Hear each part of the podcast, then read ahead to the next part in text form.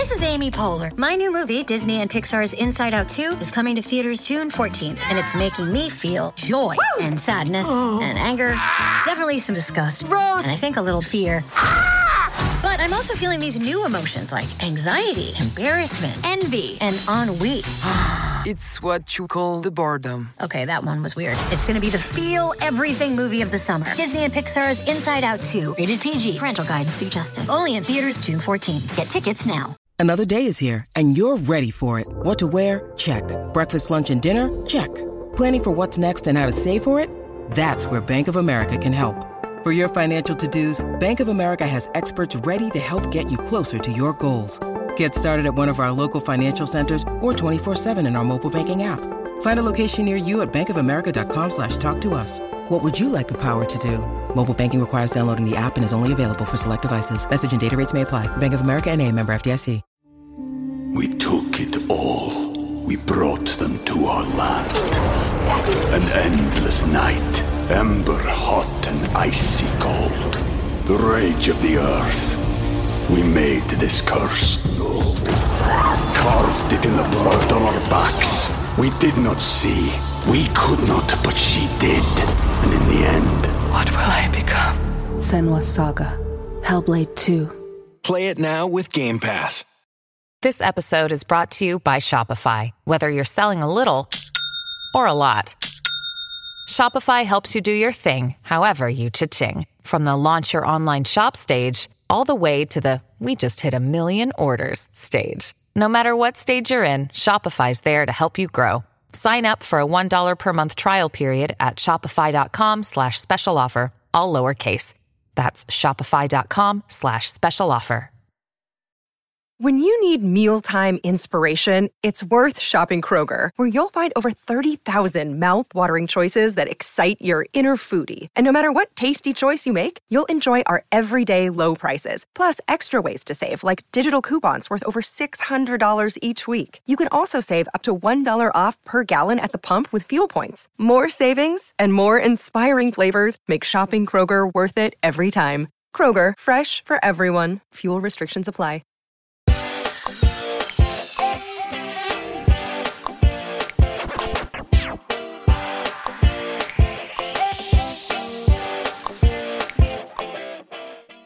Lord of the Rings, The Rings of Power, Season 1, Episode 5, Partings is over, but we are just getting started here on Post Show Recaps. Hi, everybody. Mike Bloom here. Definitely not parting anytime soon from either this podcast or this show, as we are talking about Episode 5 of The Rings of Power, as we see things moving by land, by sea, not really by air, though I guess we'll see what happens with that mystery trio now that they're investigating the meteor.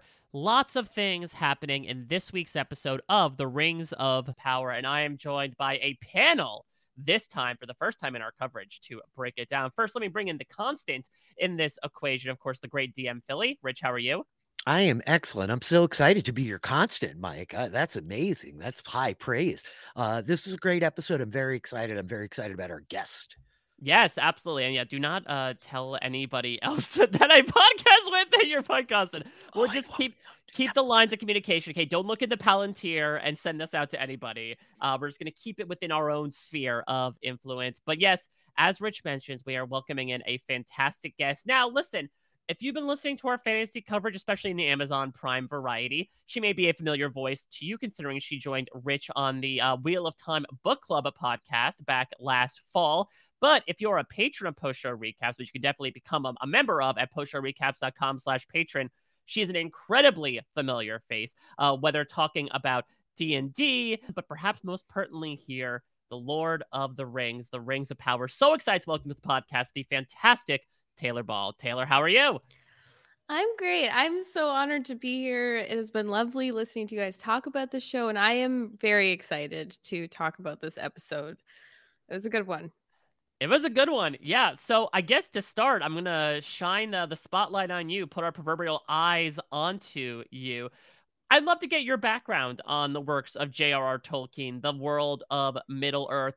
What led you down this lovingly slippery slope that has you sitting in front of us today to talk about this prequel show? Oh my goodness. Uh, well, it starts long, long ago before I was even a thought. Uh, as a as a young child, my parents uh, were very big Lord of the Rings fans. Um, my mom read the books while she was pregnant with me, and they very nearly named me Lothlorien. Uh, Whoa! Uh, Lori for short was the extent into which they thought about it. Um, but I started watching the Lord of the Rings movies when I was about seven years old. And from the minute that I got put in front of those movies, it was like, oh, okay, this is my personality now. and that was really it. That like history has been written. I have a few Lord of the Rings tattoos. Um, it's just, it's my greatest love. And it set me on the path of loving fantasy and being the gigantic nerd that I am today. And much like a Harfoot, you never strayed away from the path, even to this day. So, that being said, I'm sure you felt a certain way upon hearing all the way back in 2017 that a Lord of the Rings series was being produced for Amazon. Talk to me about your expectations for this show and have they been met, exceeded, shot under the bar? Where do you sit at this moment with the series? So, when I heard the news about this show, I was very nervous my first instinct was to be in super nervous, super scared, uh, especially kind of Amazon being the one to tackle it. Um, but as we got sort of closer to the release date and the more trailers that were dropped, the more like pictures that we got, I couldn't help but get excited about it. And honestly, just right from the gate, I was, my expectations were exceeded. I have been very happy so far with what the show has brought us. They are certainly like there are things that are being messed with, but I personally have not found an issue and I'm really loving it. Yeah, Rich, uh, whatever your thoughts been about sort of the second half, second act, perhaps disc two, if we want to go back to the old Lord of the Rings DVD parlance of season one. Uh, it seems like you enjoyed episode five. Any specifics you want to get into?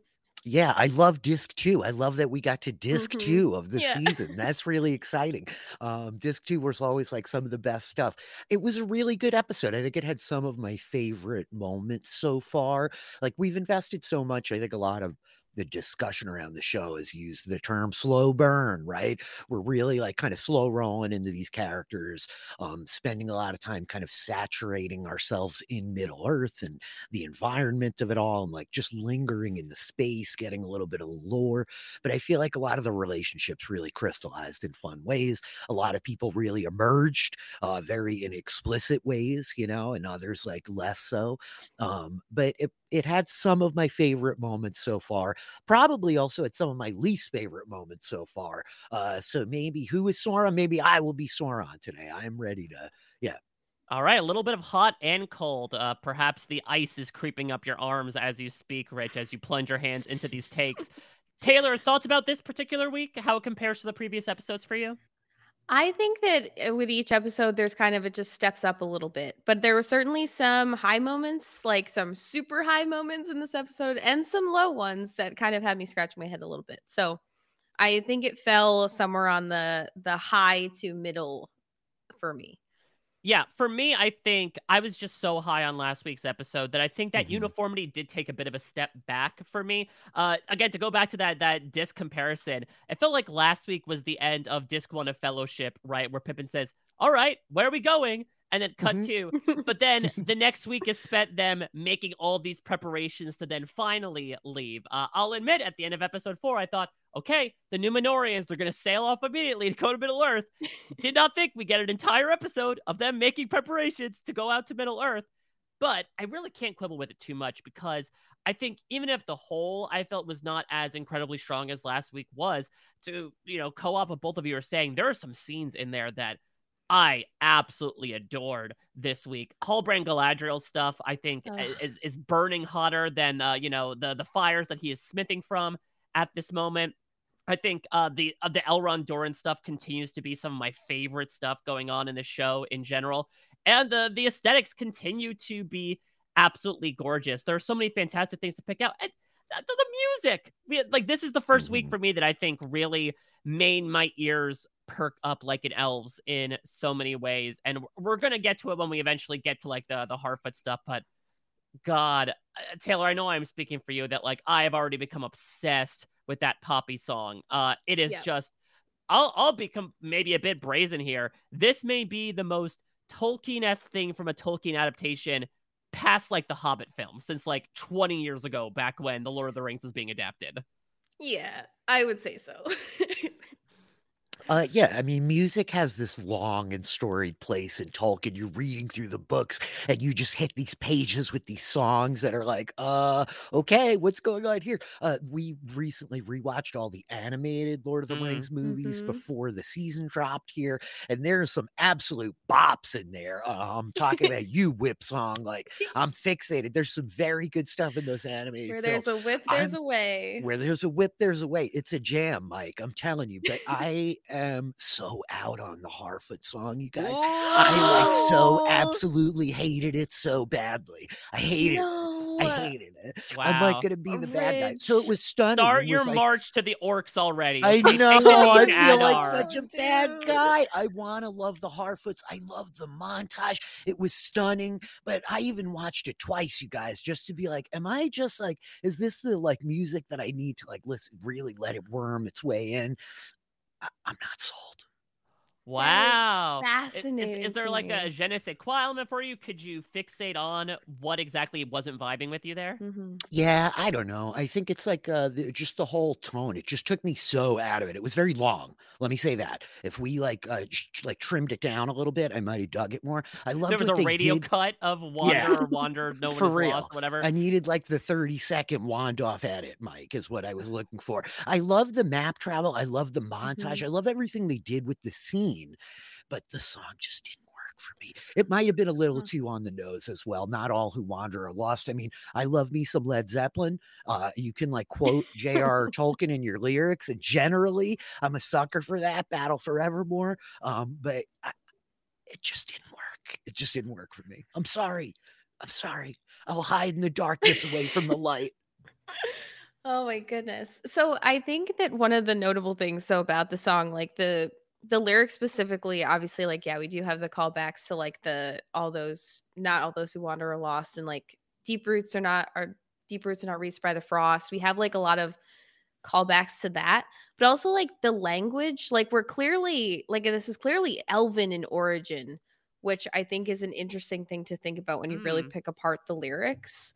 Um, but I'm so sad, Rich. I thought you would very much enjoy Listen, this little song. To each their own. Rich is now going to put his sure. hood up like that mysterious character that we finally saw, and just like skulk in the background for the rest of this podcast. Because yeah, listen, I'm gonna I'm gonna heap some praise onto it because this to me is like the works of J.R.R. Tolkien that I fell in love Mhm. with. Right, this idea of the grand adventuring, and that's you know the the music in particular used in like the Rankin and Bass uh, Hobbit stuff is really what comes to mind. Grave adventure. That's the really tone that I got Mhm. of you know those that wander and wander are not lost and i think it's it's a fitting lyric as well right considering that there are so many even outside of the nomadic harfoots everyone seems to be on the move in some way shape or form and it's this idea especially going back to like the galadriel storyline of it all that we'll get into of just because you may be far from home does not necessarily mean that you are without guidance. In fact, that may also fill you with more of a sense of guidance because you know the compass that will point you back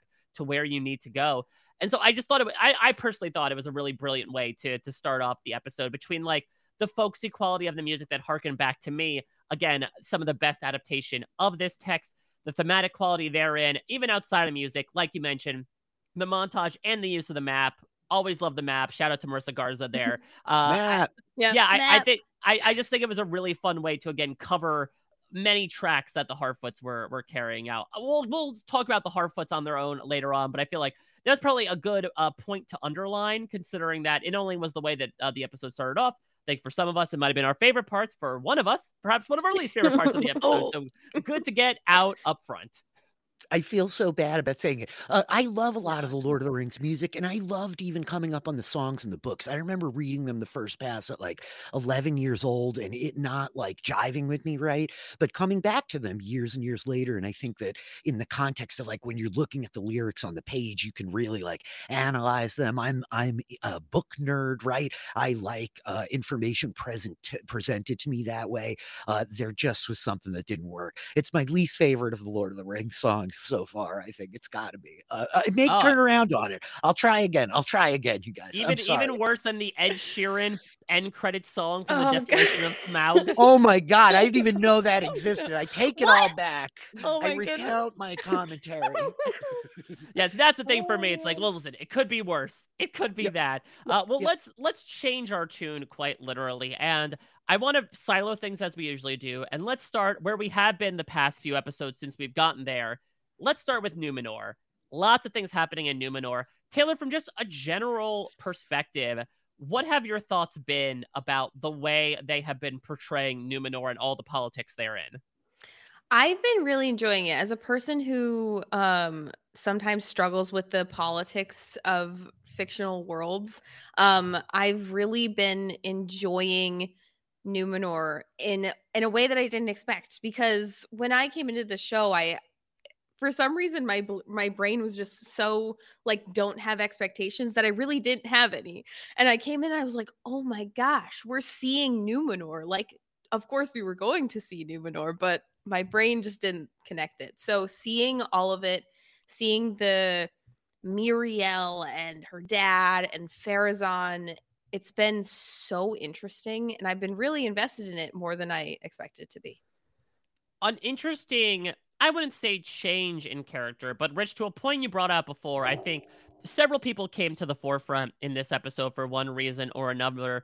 Isildur is going to have an interesting role in this episode and i'm not going to say this was the most likable he's looked um this entire series. He kind of was like a little shit in this episode uh consistently asking like get me on the boat i have this higher purpose when he really doesn't have a resume. He just got him and all his friends dismissed uh from from the sea council which will then you know lead him throughout. And we can sort of i guess sum up this storyline because i feel like it, it's fairly separated from you know everything else going on. He's going to go to Elendil initially ask for a role in uh the upcoming flotilla that's going to go to middle earth of course, uh, Elendil is unhappy with what happened uh, with him recently, and will say no, essentially saying like, uh, "You feign fidelity to the island. All these guys, they're not jumping the queue. They've served their time. You really haven't." So Isildur's second strategy is to go to the two friends who he accidentally got fired from the the sea cadets, and tries to bargain with them, essentially saying like, "Yeah, you can rough me up a couple times if you need to, if you let me in." Of course, that doesn't end up happening. Uh, and so it ends up almost happening by pure coincidence and one act of heroism, where frickin' Kemen, who we'll talk about later, uh, he ends up essentially catching him mid arson, allows the arson to sort of happen, but ends up saving Kemen's life. And as a result, it's that one act of bravery to get him at least shoveling some horse crap, Rich, on the boat to Middle Earth. But it's on the boat nonetheless. Uh, Rings of Power is not doing Isildur any favors, you guys. I mean, Isildur didn't have the greatest reputation coming into the modern age to begin with, but really, he just like kind of dropped the ball at one critical moment, given what we know so far, right? Like everything he did up until that point seemed pretty useful. The whole like cutting the ring off the Dark Lord's hand. We love that. We're stand for that. But they are not depicting young Isildur well here. This guy is like so rough. Dad, can you please cut me in front of the line? I mean, literally, that's like a Yeah. bad look, Isildur. I've honestly been very engaged with this story so far and intrigued about how they were going to play it out.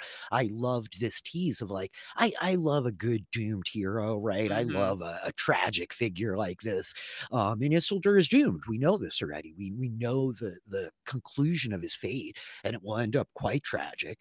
Uh, so I don't know that they need to go out of their way this hard to convince me like what a jerk he was before all of that goes down, right? It really is like resonating so hard.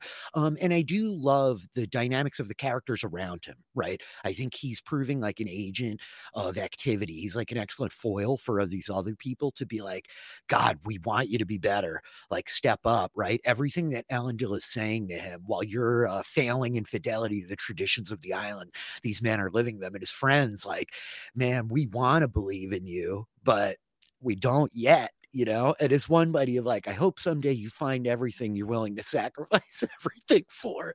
was a little like, okay. Um, but gosh, Isildur, man. Taylor, give me all your thoughts about what we've seen of Isildur, especially given this episode. So I've I'm kind of on the same page with Rich. Like I've been like pretty interested in his story, but I I it is it does feel heavy handed.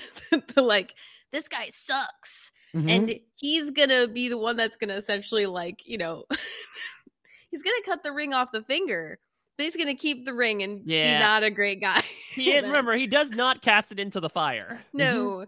um, and I did you mentioned the line, Rich, but uh I hope someday you find something you'd be willing to sacrifice everything for. Like, we know what that is, and it's a long way down the line, and it's not a good reason. um, it's not Beric the horse. It's know, not yeah. Beric the horse. Um, so yeah, I've been intrigued. The thing that got me this episode was in talking about the people around him was his sister, um, and Kemen, which was like that storyline was a, a little bit low on the scale for me. Oh, listen, yeah, Isildur is like uh, a freaking saint compared to this little asshole Kemen. It was like again, he just pops up in the last episode, like doop doo doo doo. Yeah, I guess I'm at the right hand of Pharazôn. And here's Eärien, who I guess was opposed to this. Again, we sort of just just got her perspective. I mean, I guess she just found out at the end of last episode, but she is opposed uh, to the efforts to to sail to Middle Earth, and so she essentially tries to get Kemen to talk to Pharazôn about it. And again, listen, my eye is still on Pharazôn now mm-hmm. that Miriel and everyone have sailed. I still think he's going to attempt some sort of coup or something when the cats are away. But in this moment, at least, whether it's his disdain for Kemen or his general belief in this idea, he is going to sort of vocalize, at least before that ship blows up, right? This idea of, well, if we go help the Southlanders, they will technically owe us one, and that gives us stakes on land as well as at sea. Rich, did you have any thoughts about this whole Pharazôn Kemen perspective, assuming that we're going to stay on them uh, and them sort of taking the reins of the city with Miriel gone? Yeah, uh, just to like stop in on the Eärien of it all, right? Isildur's sister. I do think it's interesting for us. We talked about it last week, like having somebody that's going to be kind of like rooted in Numenor to like keep a perspective there for us, and somebody that is. I mean, it, uh, I buy it. It seems like an out of nowhere decision, but she did just find out. The announcement went out, and like, yeah, she doesn't want her father and her brother to like sail off to war, right, mm-hmm. on a, a distant land. Like, it's relatable on that level. To the Pharazôn and Kemen of it all, I love this as Pharazôn is like, sometimes the folly of youth is enough to make an old man weep, you know, because he does have grand designs. And I don't think that they're necessarily altruistic, charitable, but they're not so overtly nefarious, right? It seems like, look, what he wants is to like expand the empire. He wants to like assert the supremacy of men, like they're holed away on this island. And it it seems that his isolationist outlook of like we need to cut ourselves off from the elves themselves is to create this really strong like sense of state or whatever which is kind of scary to talk about in the modern age and and really like rise up this belief in like Numenor and what it is and expanding the borders. I mean what he says to his son here apparently it seems like Kemen confirmed as Pharazôn's child. Mm-hmm. he's just like the low we're about to go save the lower men of middle earth. Like there is this hubris and arrogance that she's just steep steeped in, dripping off of him, right? And he's like, There's money in them there hills. There's gold in them there hills, my son. Let us get the ore and the trade and the goods and build ourselves up and let the elves kneel to us. And I really buy it on that level. Like, I love this. This is such like translatable politics. It's easy to understand in this very weird mystical world with magic, ore, and elves and dwarves, right? Yeah, Taylor, I think he he vocalized it in a really interesting way when analogizing this idea of the current, right? And it's if you spend an effort kicking against the current, you're only going to get tired and swept out to sea. It's more so about not necessarily going with the current, but like utilizing it to your own will, uh, to essentially look at where things are going. And the trick to mastering it is to see which way it will turn next, which again, to me, isn't very much go with the flow it's more so plot what's ahead and then plan yourself accordingly. Yeah, 100%. Pharazôn is very intriguing to me. As soon as we saw him and the little bit that I know of his lore in universe is I'm very intrigued to see kind of how they're going to play this out. Um and I really enjoy his scheming cuz like you were saying Rich, it does seem like he's it's not nefarious. He wants the best for his people and but there is this very like clearly deep-seated hubris and this maybe overconfidence, but I guess we'll see. Speaking of hubris, I want to take this time as well as we're dotting around Numenor to highlight again a truly fantastic scene from this episode. Galadriel is uh, enlisted to train some of these Numenorians to take down the orcs.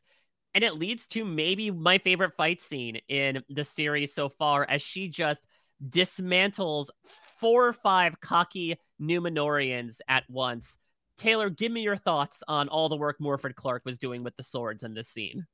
Uh yeah, perfection. I was like just entranced. Uh her the movements as well as the music of this mm. scene was stunning. Um I believe it's called like violin and swords and that's exactly what it is, right? It's violence and like... swords. yeah, but it was beautiful. I thought that it was so well done and I love the little like I love Elendil so much and his little like humor like mm-hmm. that's kind of like sprinkled in places I think is really lovely. Um and yeah, so we get uh Valandil, is that his name? Um Isildur's friend here uh like you know stepping up thinking that he can do anything and it's just from the second that it starts it's just I loved it so much. Oh yeah, Rich. I haven't checked the uh, internet comments, but I'm sure a certain subsection is uh, throwing up angry caps words in response to Galadriel being able to fend off all these men with one single sword. I mean, that is not the echo chamber I've cultivated for myself, Mike. So thank the gods for that. I will thank the Valar. Uh, look, this is a thousands of year old elf, like yeah. taunting these teenagers with their little shiny swords. You know, first of all, let me just note: sparring swords. Anyone? No, we're just gonna draw blood. Okay, let's do it. Uh, I, uh, you know, the risk of having Taylor on here, Mike, is that we're very similar and have a lot of similar outlooks. So I'm glad I feel so strongly about the Harfoot song. But the music was like so stunning to me. Mm-hmm. I had written down here like violins, giant question mark, and like, yeah, violins and swords. Excellent. Uh, her movement, Morfydd Clark, I've like gushed about how magnificent I think her performance is so far. But there is this muted exuberance that she carries with yes. her in like every bit of what she's doing. And only when she's fighting do I feel like she's truly like opens that up and like steps down on that pedal, pushes that lever up to 11. And I'm so smitten with it. So the real question is like, am I more in love with Galadriel or Elendil? Because between the two of them, like, I don't know what to do with myself. These are such characters catering to me. And Elendil's kind of like, uh, uh, uh like Tolkienized dad humor is magnificent. you know what I mean? It's just so good. And like the Galadriel rules of combat as we dance through this thing, right? Don't plant roots, keep moving, never trust brute force, the best in orc. It's often easiest to outmaneuver them. It's just like the delivery is so excellent. Uh, her like facial expressions, we get that one shot overhead while she like bends down backwards, yes. the limbo yes. dodge with like Matrix smile on her face. I mean, yep. I love this so very much. And the fact that she gives him the Arya Stark advice of like, I'm just going to give it to you guys straightforward. Stick them with the pointy end. That's how you kill the orcs. I love it. I love it, Mike. I'm out of my mind. Yeah, you really uh, pointed yourself in on a, a really fantastic uh, point, for lack of a better term, which is I she was so playful in mm-hmm. this scene, which is an element that I feel like I don't want to say missing because I think given the circumstances, which she'll remind us of in this episode, she has every reason to be serious and to be sad and to be angry, considering what she has to prospectively face down and who she's fighting for. So it was really nice to see her, for lack of a better term, let her hair down and be able mm-hmm. to just be like, okay, these racist ass men, like let me let me show them what I'm truly capable of. And she absolutely showed out. And I think it was this idea of because she was having so much fun we were having so much fun at the same time. And you could tell the Numenorians were as well. It became a bit of an attraction of like, look, the elf is uh, taking on four men at once. And it's also a nice reminder after a couple of episodes in Numenor, right, where Galadriel has been a bit uh, handcuffed and not able to necessarily show off the skills that she did in that opening montage in episode one, that she's still got it. Uh, not only does she have it, she's willing to pass that on to others, but she still uh, is backed up into a corner a bit from a political perspective. She did sort of promise Miriel that Halbrand would definitely be on board the ship because we got to bring the king back to rally all of his men together. But Rich, as we sort of surmised last time by that final sequence, Halbrand doesn't want to go anywhere anytime soon. No, Halbrand does not want this. It's so interesting, right? To the uh, Aragorn Strider comparisons of it all, the way that he's like fleeing this destiny and the whole scene that Galadriel has with Míriel, where they're kind of like talking about his, his reluctance as he's summoned in. First of all, just the sets there were like riveting, right? Mm-hmm. The candles on the walls were like overwhelming, so stunning, and everything with Halbrand is really great. Um, you talked about it, Mike, but the scene that the two of them share together, right? We get a lot of like cool little Halbrand moments as we stop in with him. My one nitpick is he forges that sword and it's awesome, but they don't just come out of the fire with all that finish work on there. You got to do that with like acid well after that. I was like, man, come on. Yeah, I was like, did he have gold leaf handy? How was he able to make those finishing qualities so easy after pulling them out of the fire?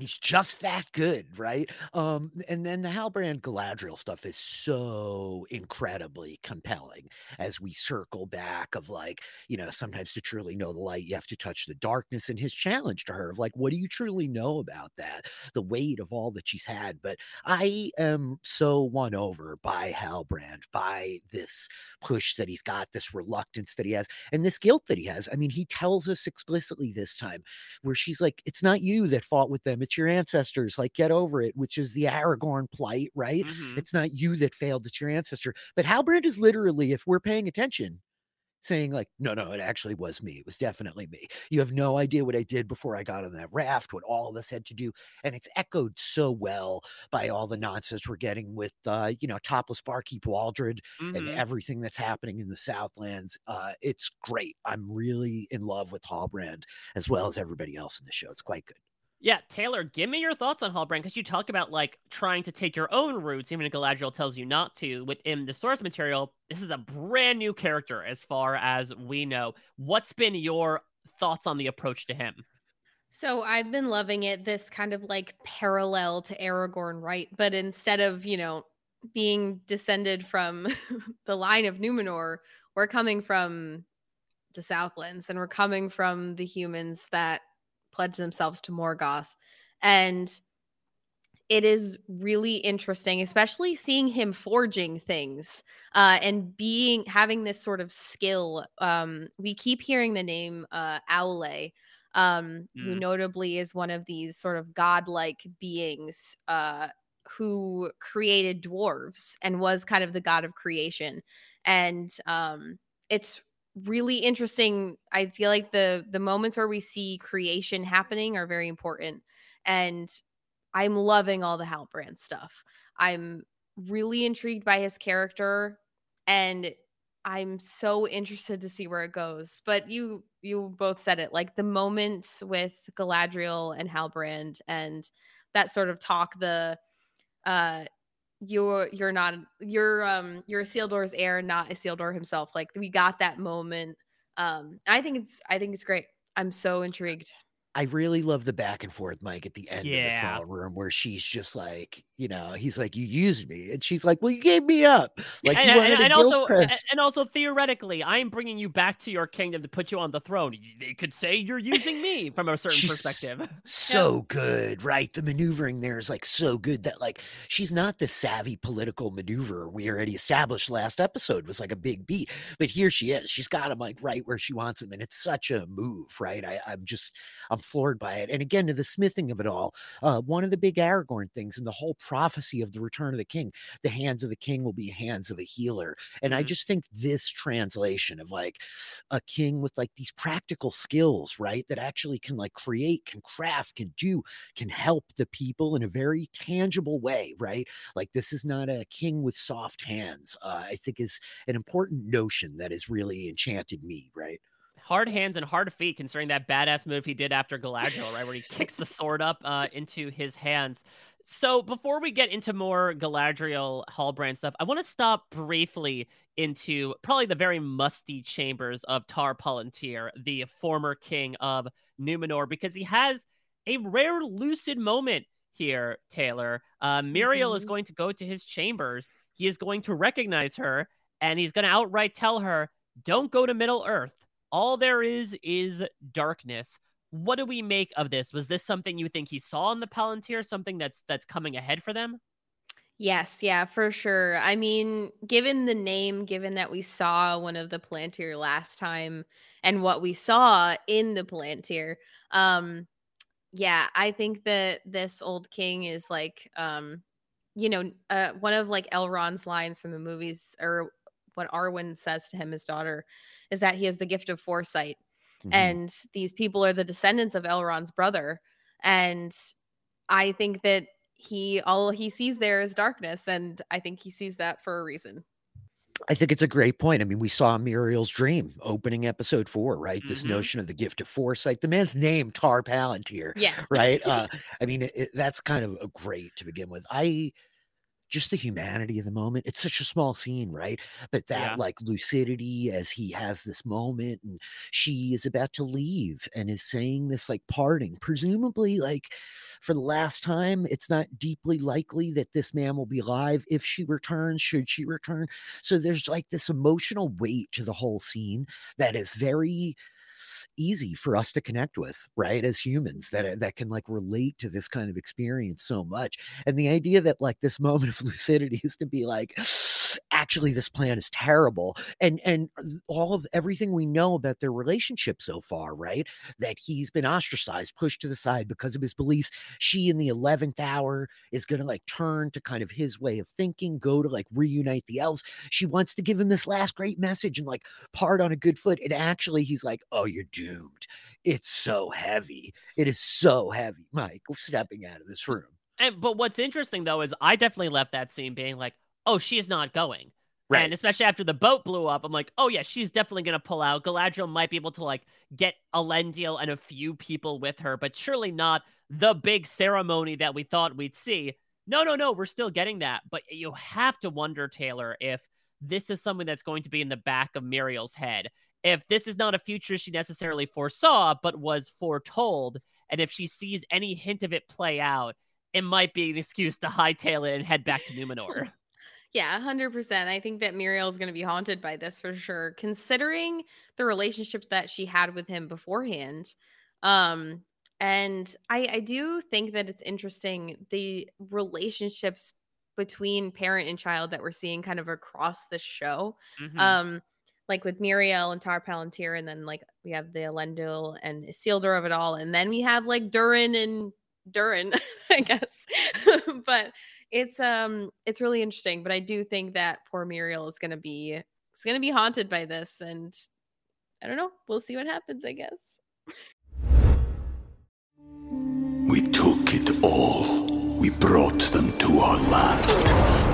An endless night Ember hot and icy cold. The rage of the earth. We made this curse. Carved it in the blood on our backs. We did not see. We could not, but she did. And in the end... What will I become? Senua's Saga. Hellblade 2. Play it now with Game Pass.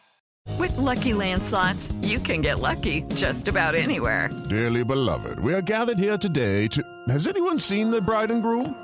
Sorry, sorry, we're here. We were getting lucky in the limo and we lost track of time. No, Lucky Land Casino, with cash prizes that add up quicker than a guest registry. In that case, I pronounce you lucky. Play for free at LuckyLandSlots.com. Daily bonuses are waiting. No purchase necessary. Void where prohibited by law. 18 plus. Terms and conditions apply. See website for details. I'm Victoria Cash. Thanks for calling the Lucky Land Hotline. If you feel like you do the same thing every day, press 1. If you're ready to have some serious fun for the chance to redeem some serious prizes, press 2. We heard you loud and clear. So go to LuckyLandSlots.com right now and play over 100 social casino-style games for free. Get lucky today at LuckyLandSlots.com. Available to players in the U.S., excluding Washington and Michigan. No purchase necessary. VGW Group. Void were prohibited by law. 18 plus. Terms and conditions apply.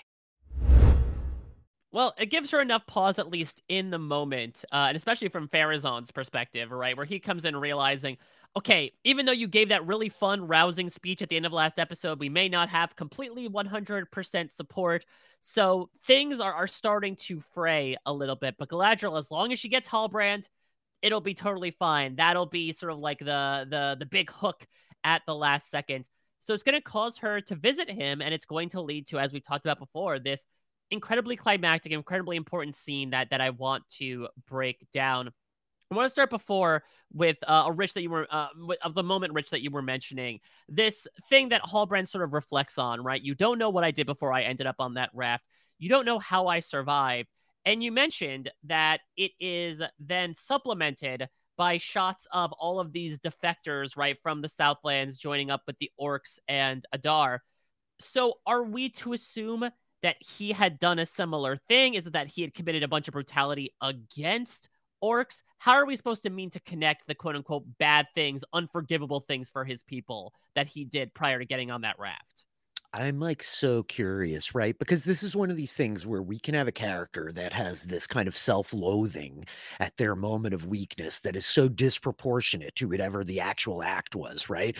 Like, for all we know, he just fled, right? He fled. He might have like taken his symbol of, of authority here, his little neck pouch of leadership, and dipped out and made for the raft, right? And that abandoning of his people might be enough that it is tormenting him that he did this, but he's making it sound sound as though he participated in some violence, right, with this army Yeah. of orcs. And, and presu- considering what we've seen him do to some of those, uh, you know, guild people a couple episodes ago, he's certainly capable of it. Oh yeah, dude is capable. We saw his sword handling skills at Apprentice Smith, not often like that. And I mean, Galadriel knows like three thousand year old apprentice smiths. If they don't know how to handle a sword, that's really shameful. But I do think that there we can.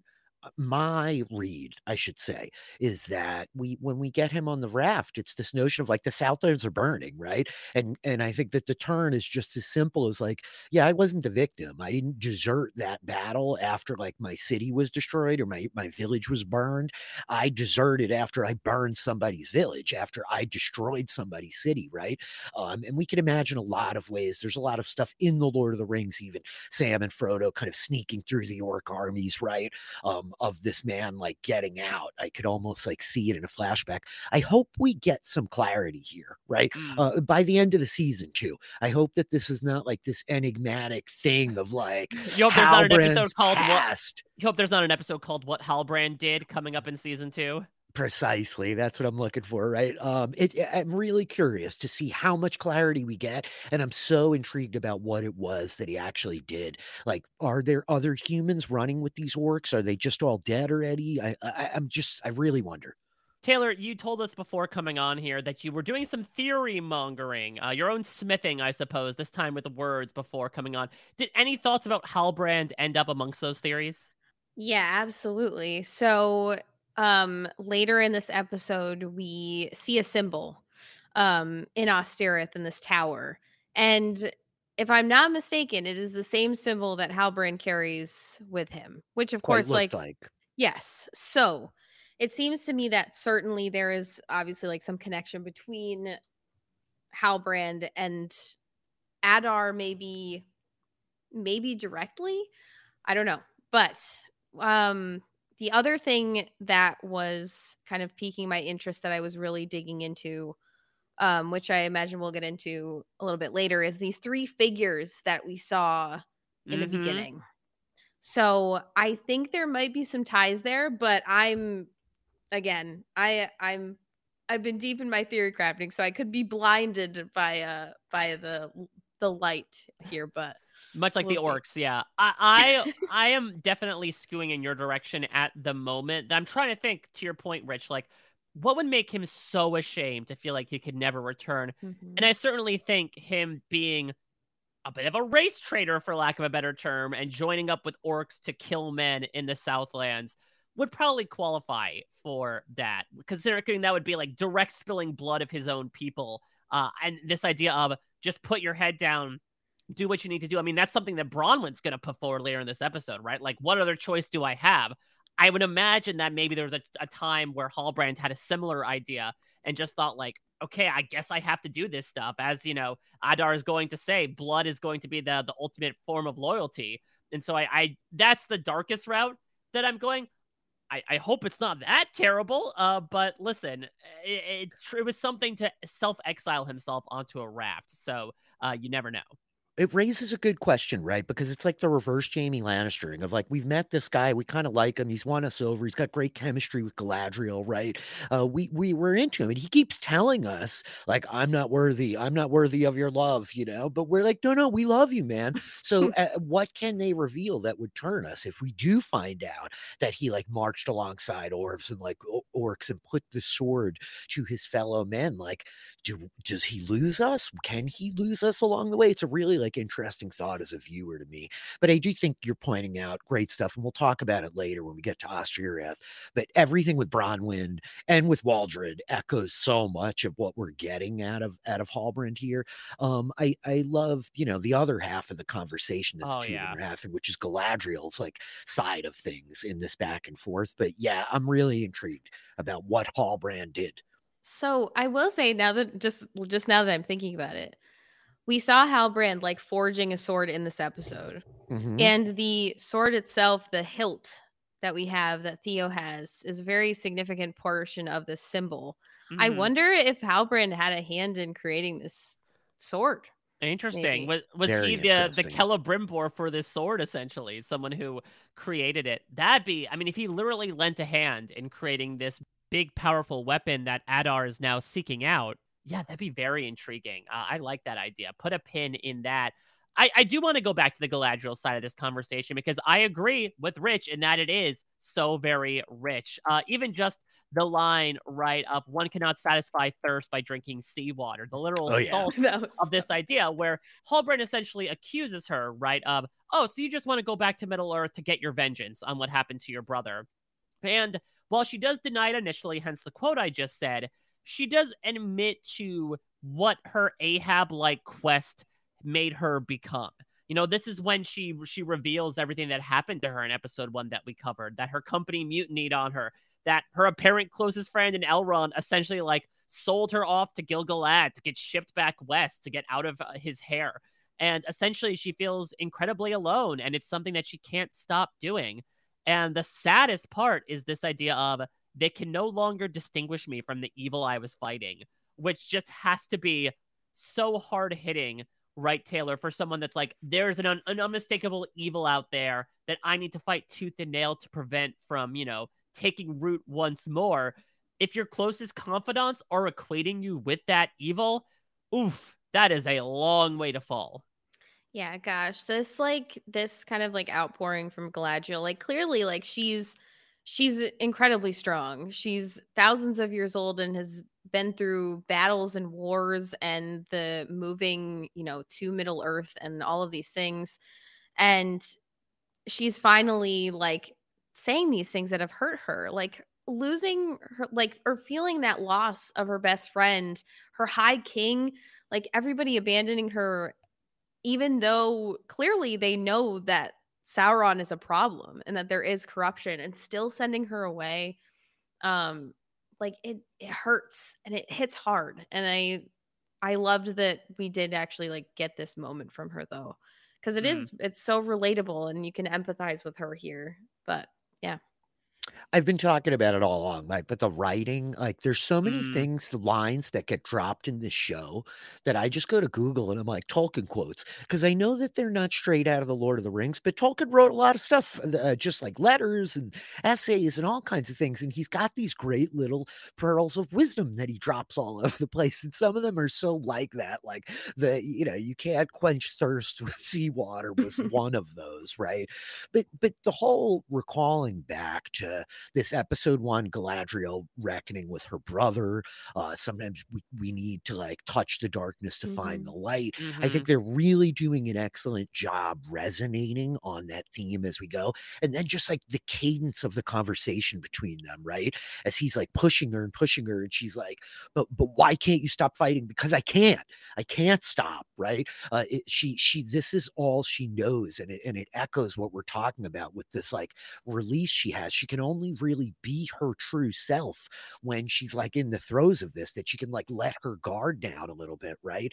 Uh, just everything that she's talking about with him, right? Like I've fought centuries to find peace. There's no lasting peace here for you or for me or for any of them. The only peace that we can be had is across the sea. I fought centuries for mine. This is how you earn yours.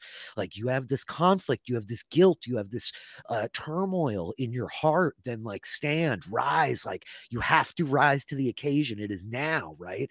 And and to the point of what Taylor's saying, like my God, I think it's a quiet like pivot, but the fact that we get like confirmed that like just because you're paranoid doesn't mean they're not out to get you, right? Mm-hmm. That like mm-hmm. she's right, that like they know she's right. It's not just that she can see a thing they can't see.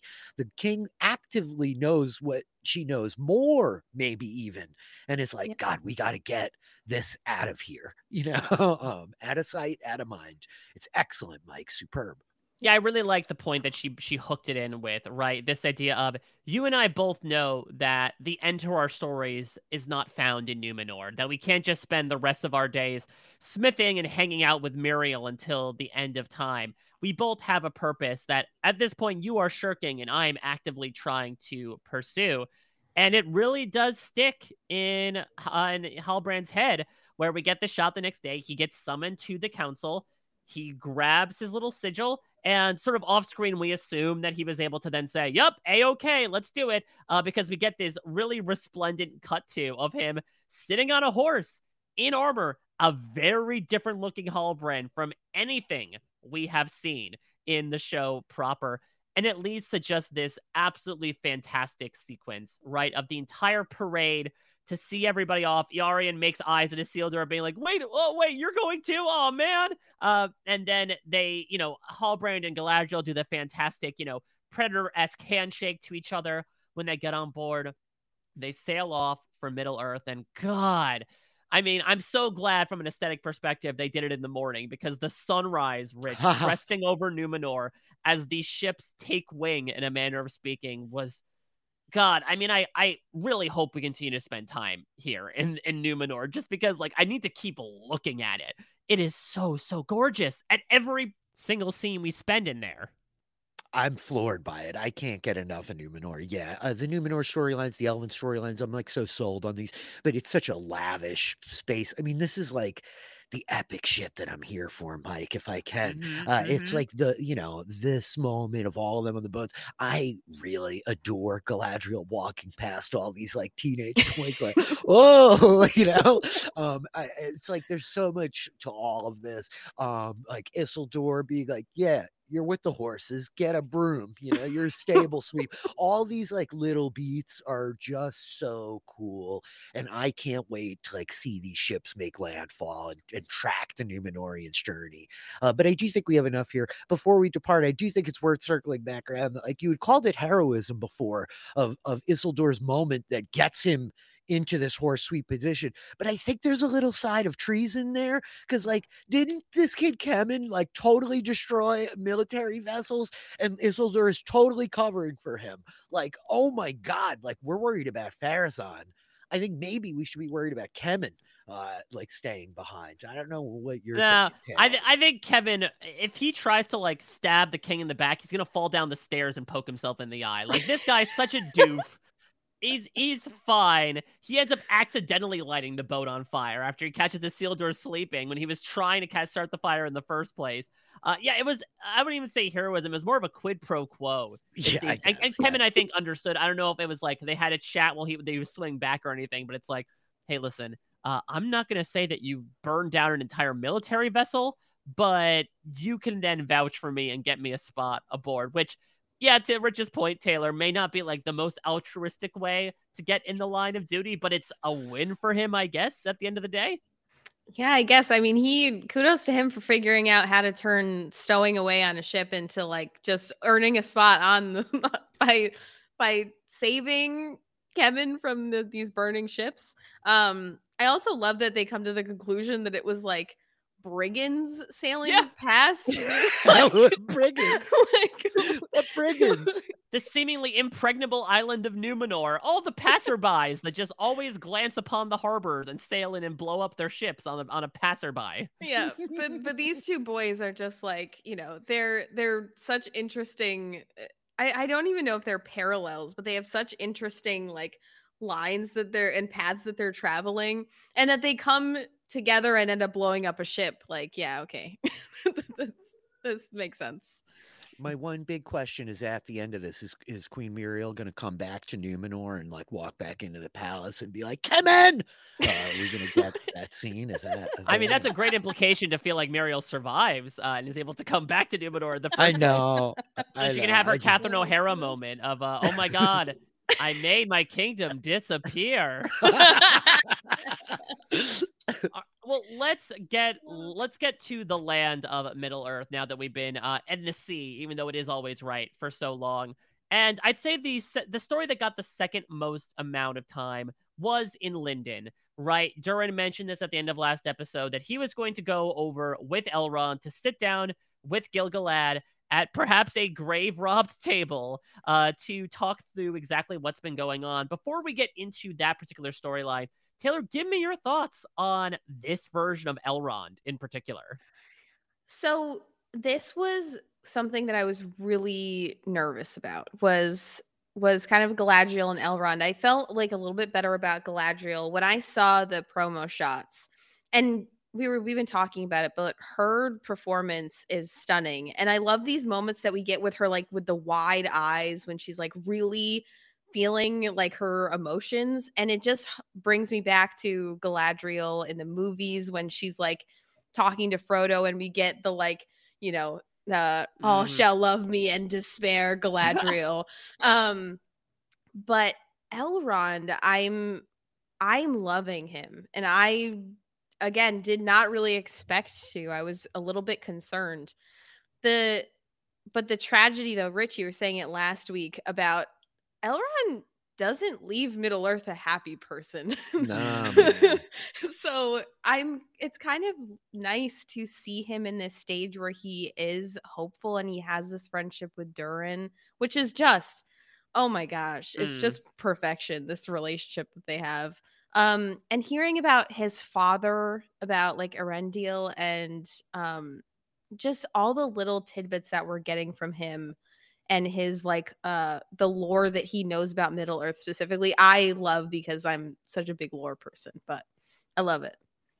Yeah, Rich, headline, I think, unfortunately for your sake, uh, when it comes to maybe other characters of lore being represented, Gilgalad kind of sucks in this oh, series. dude, Yeah. it's breaking my heart, Mike. It's Ugh. breaking my heart. Yeah, it's it's rough. Yeah. Uh, so initially, like he does banter a bit back and forth with Durin, but like really, the leading indicator should be Durin's revelation that probably on his own word, these elves plundered some sort of dwarven tomb to make the rock to make this table that they're eating at.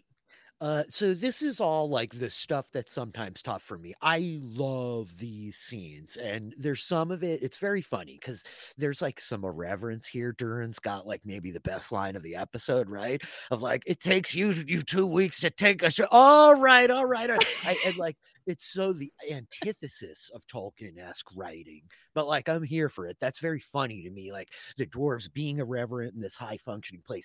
But um, as we get this moment, like there is this storied history between the elves and the dwarves, uh, and the idea that like I thought Durin's leading up of like, where'd you get the table? It's so rare. It's so specific. We only give it for the most treasured things, which means it must have been like a, the highest of honors of a gift that we gave this to you. But the fact that we get to the implication that like, actually, maybe you just stole it from from Yeah. one of our tombs is like, oh my god, dude, Gil-galad looking bad. He's getting done dirtier than Isildur is on this show. Um, I love all of this scene. Everything in Linden is like really stunning. We're talking about Numenor. We only get the one big overhead shot of Linden in the dark at night. Mhm. But this like dinner table, this dining Ugh. room that they have out in the forest with the birch leaves all Ugh. yellow, it's all like just so perfect. It's so lavish. Durin in his like dress clothes, it's like Yeah. just resplendent. Uh, talk about a magnificent dwarf. Like that beard is goals, right? All all of this is just so good. And uh, to Taylor's point, Elrond is, especially Hugo Weaving's portrayal of Elrond, is stoic and somber and mirthless, dare I say, and and like that's important given his role in the Lord of the Rings. But Elrond is like the great friend of men. Uh, it's a real like D and D thing here, but like Mm. elves in D and D, there's all different types, and there's like it comes from Tolkien. It was all birthed here, where like they're the elves of Elrond's ilk that are much more connected to humanity in the modern Middle Earth age of like the Third Age than the elves of like Lothlorien and Galadriels, who are much more like insular and closed off, ironically. So I love seeing Elrond with like a little bit of joy and levity and like the diplomat, the like personable person. It really is working for me. I don't love the haircuts, but otherwise I'm like so sold on these elves. Yeah. Uh, listen, I am now fine with Elrond considering that. Yet another thing I dislike about Kemen. Kemen has this freaking like emo Fall Out Boy circa 2012 True.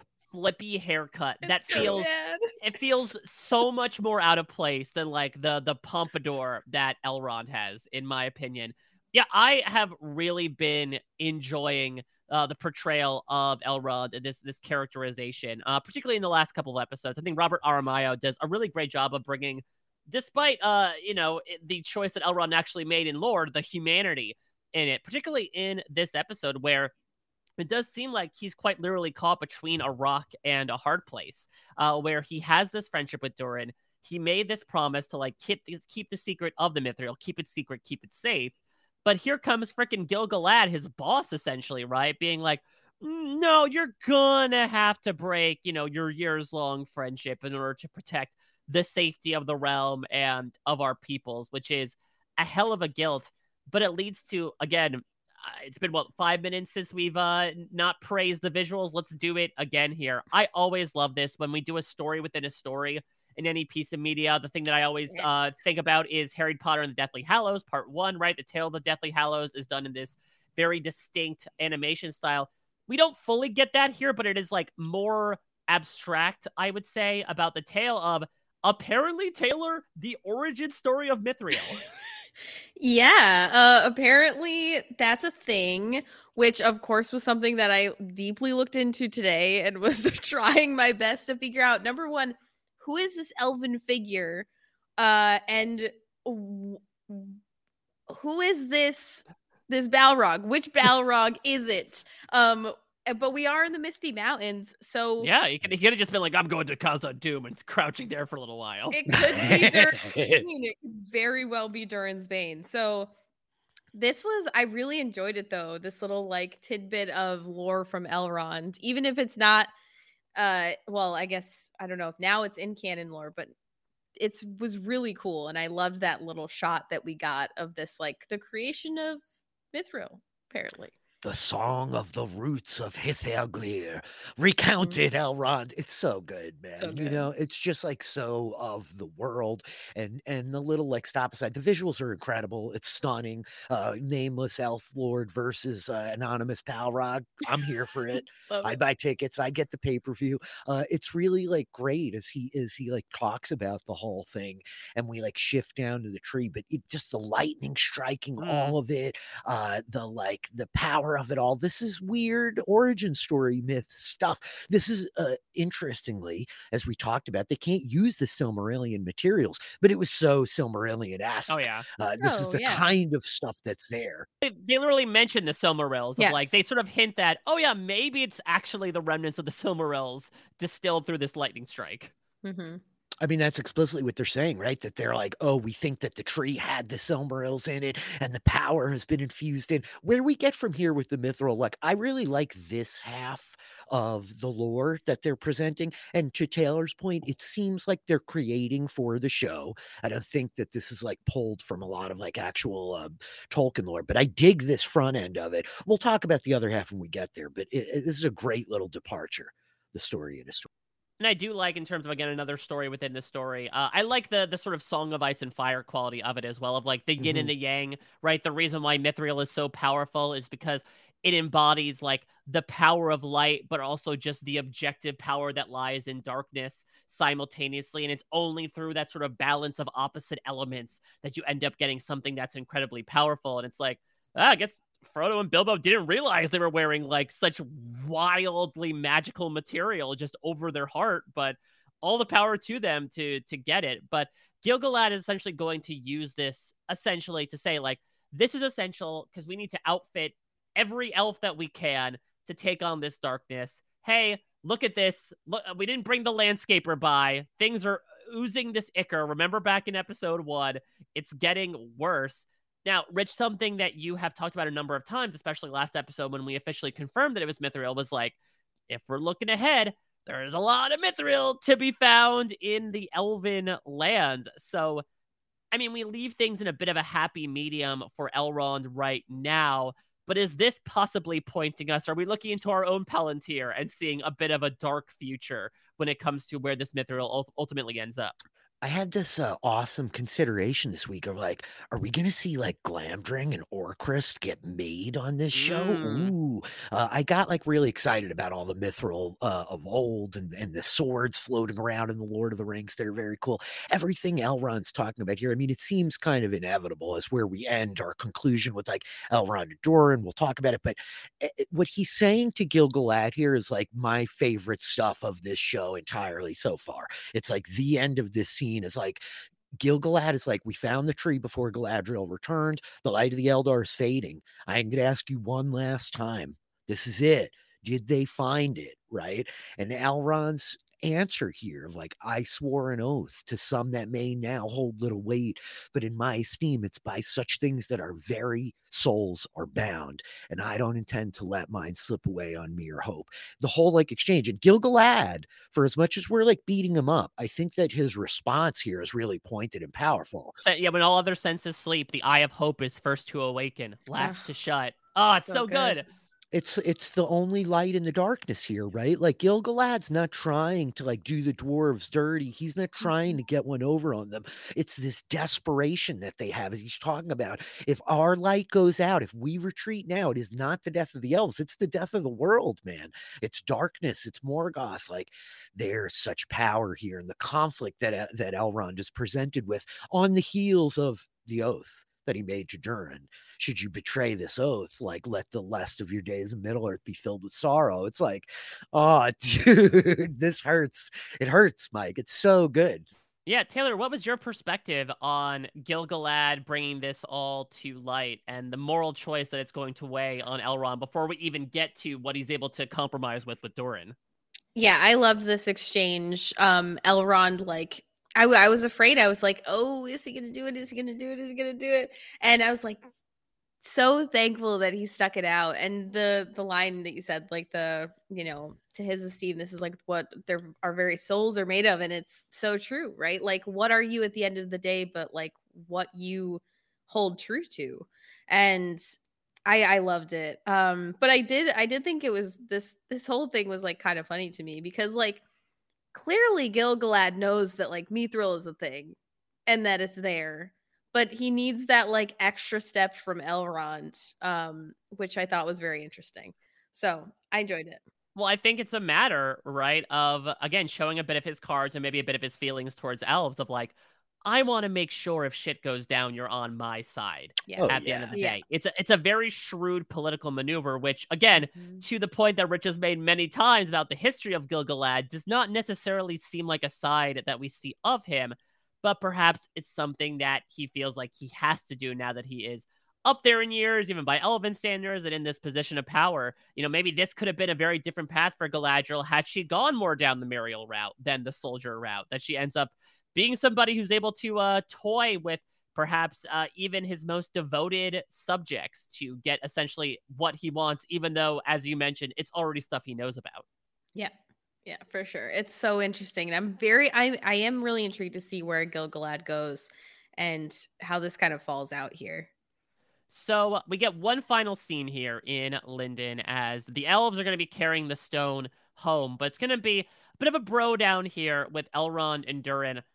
I gotta say, uh, I can really be vexed as to like who my favorite character is. Uh, and Galadriel, I love. I love stuff that Halbrand's doing, but like Durin is such a go-to guy. Uh, to like to go back to the lost of it all, he really is the Hurley of Mhm. the Rings of Power, right? Really good comic relief, but like has a surprising amount of heart to him.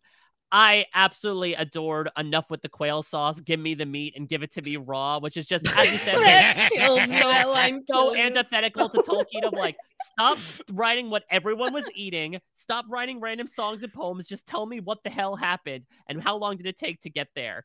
Uh, and so Elrond is, I don't know, my perspective is that he he told the truth somewhat. That he said essentially the mithril is essential for my race to survive. And then he goes on this little story about how we our bodies will turn to shadows and our hearts will disappear. I don't know. Maybe I was misreading the other scenes before Rich. I didn't exactly think that was what Gil-galad was saying. I think it was more so a general danger to the realm. But if this is a tactic to guilt Durin or to pump him up, and as he's going to vocalize many times, make him the savior of the elves, I guess you could fib a little bit about what happens to elves when they die. Say it again, Mike. Whose hands? Whose hands? it was so good, right? Who? Who? And he these little smiles Uh, with the beard and the hair. He really is a heart stealer. That Mm-hmm. freaking Durin the Fourth. He, uh, that guy, man. Uh, those dimples. I do think that I don't think that Elrond is trying to manipulate Durin here. mm, I think that we, I, I at least am reading this as like Elrond's genuine interpretation of what's happening.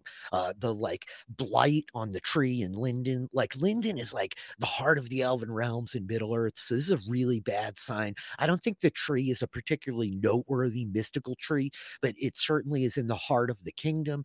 And I think that there is this sense of like, no, no, we're really fading, we're dying. And look, the elves are very emo, Mike. They like maybe maybe he's just overstating it a little bit because that's the kind of language he uses. Because he is like always going to talk about the, the quail sauce before he gets to the meat. Uh, to like cut back, like there was the one scene he has with Celeborn, right? And Oh, this, like, yeah. oh, why me? Or Celebrimbor, I'm sorry, yeah. Of like, why me? You know, what about this? And I saw your father leave and your mother begged, like, and he said it's because he's the only one who can do it. And so there is this notion that like that's what he's charged with coming into the scene. He knows that he's really while Durin's the only one who can like talk to Durin and maybe change the, their plight. Elrond's the only one who could talk to Durin. Uh and and I think that he's being really genuine from his own perspective, if a little hyperbolic. Uh yeah. Yeah, Taylor, what are your thoughts about the the way we cap off Elrond and Durin as they're on their way back to Khazad-dûm, now with a proposition for Daddy Durin next episode? Yeah, I think I'm very much online with Rich here. Of I don't, I think that Elrond is speaking true to what he believes is the situation, and I also wouldn't put it past Gil-galad to be, you know, uh, making it maybe bigger than it is to to have that from Elrond and to have that like fervent belief so that this can work. Um, so yeah, I think I'm on the same page. My bigger question was about Celebrimbor, who uh, gives Elrond this crazy plant. Here's my nit that I'm picking about all this. I love the first half of like the mithril creation story, but Celebrimbor being like, "We need to saturate every last elf in the light of the Valar," and I was like, what does that mean, dude? Like that is much different than like this is the strongest metal we could get. We about to fight like a, an epic war and need it. So my question is: Is Celebrimbor the one doing the manipulating here? Is he the one manipulating Elrond to be like, no, no, dude, I really need this stuff now that I got this giant forge. I just uh, uh with like a little bit of a scratch on his neck, like it's gonna save us all. You know, I mm. promise. It's an interesting point considering what ends up happening to him. It would sort of be like uh turnabout is fair play, right? Of like, well, you manipulated them to get what you want. Now it's gonna bounce back onto you. But that being said, since we know that's going to happen, that feels a little uncharacteristic for me. My perception of Celebrimbor at this point is that he's just very like eager, a little maybe too pie in the mm-hmm. sky, mm-hmm. idealistic of like, I want to build this giant forge. I don't know what I'm making, but it's going to be something pretty big that no one's ever going to be seeing before. And so I think it's just this idea of when he gets this, you know, mythical element placed in front of him, he wants, he, he has a million ideas of what he can do with it. Yeah, I think that Celebrimbor is like, is kind of in line with Elrond in where his belief is so strong that he almost becomes blinded by it. And I think that he's probably maybe even more easily manipulated than Elrond himself is. Um, and we're like, you know, thinking of the future and all the things that could happen. But um uh yeah, I think that Celebrimbor, I'm like intrigued to see kind of how he's going to take all of this but the light the light of it all like the um the light of the silmarils the light of the the sort of the two trees of valinor that were lost that this was the big distinction between elves for a very long time was the elves that saw the light of the trees and the elves that didn't and i think that like this the light of it all is so important. So I think that yeah, he believes this so deeply and he's going to be blinded by his like want to do these things. I do think it's a good point. He could be more easily manipulated because he's got some much more obvious levers to like grab onto and manipulate him. I yep. Yep. Yeah, he's a very supple metal that you can easily bend to your will. exactly. Light as silk. Let's go from the possible light of the Valar to a growing darkness, as Adar will put. I want to stop by in the Southlands as we begin to experience a bit of a split amongst the men that are currently there. So we mentioned it beforehand, but Bronwyn ends up having a bit of her Miriel moment.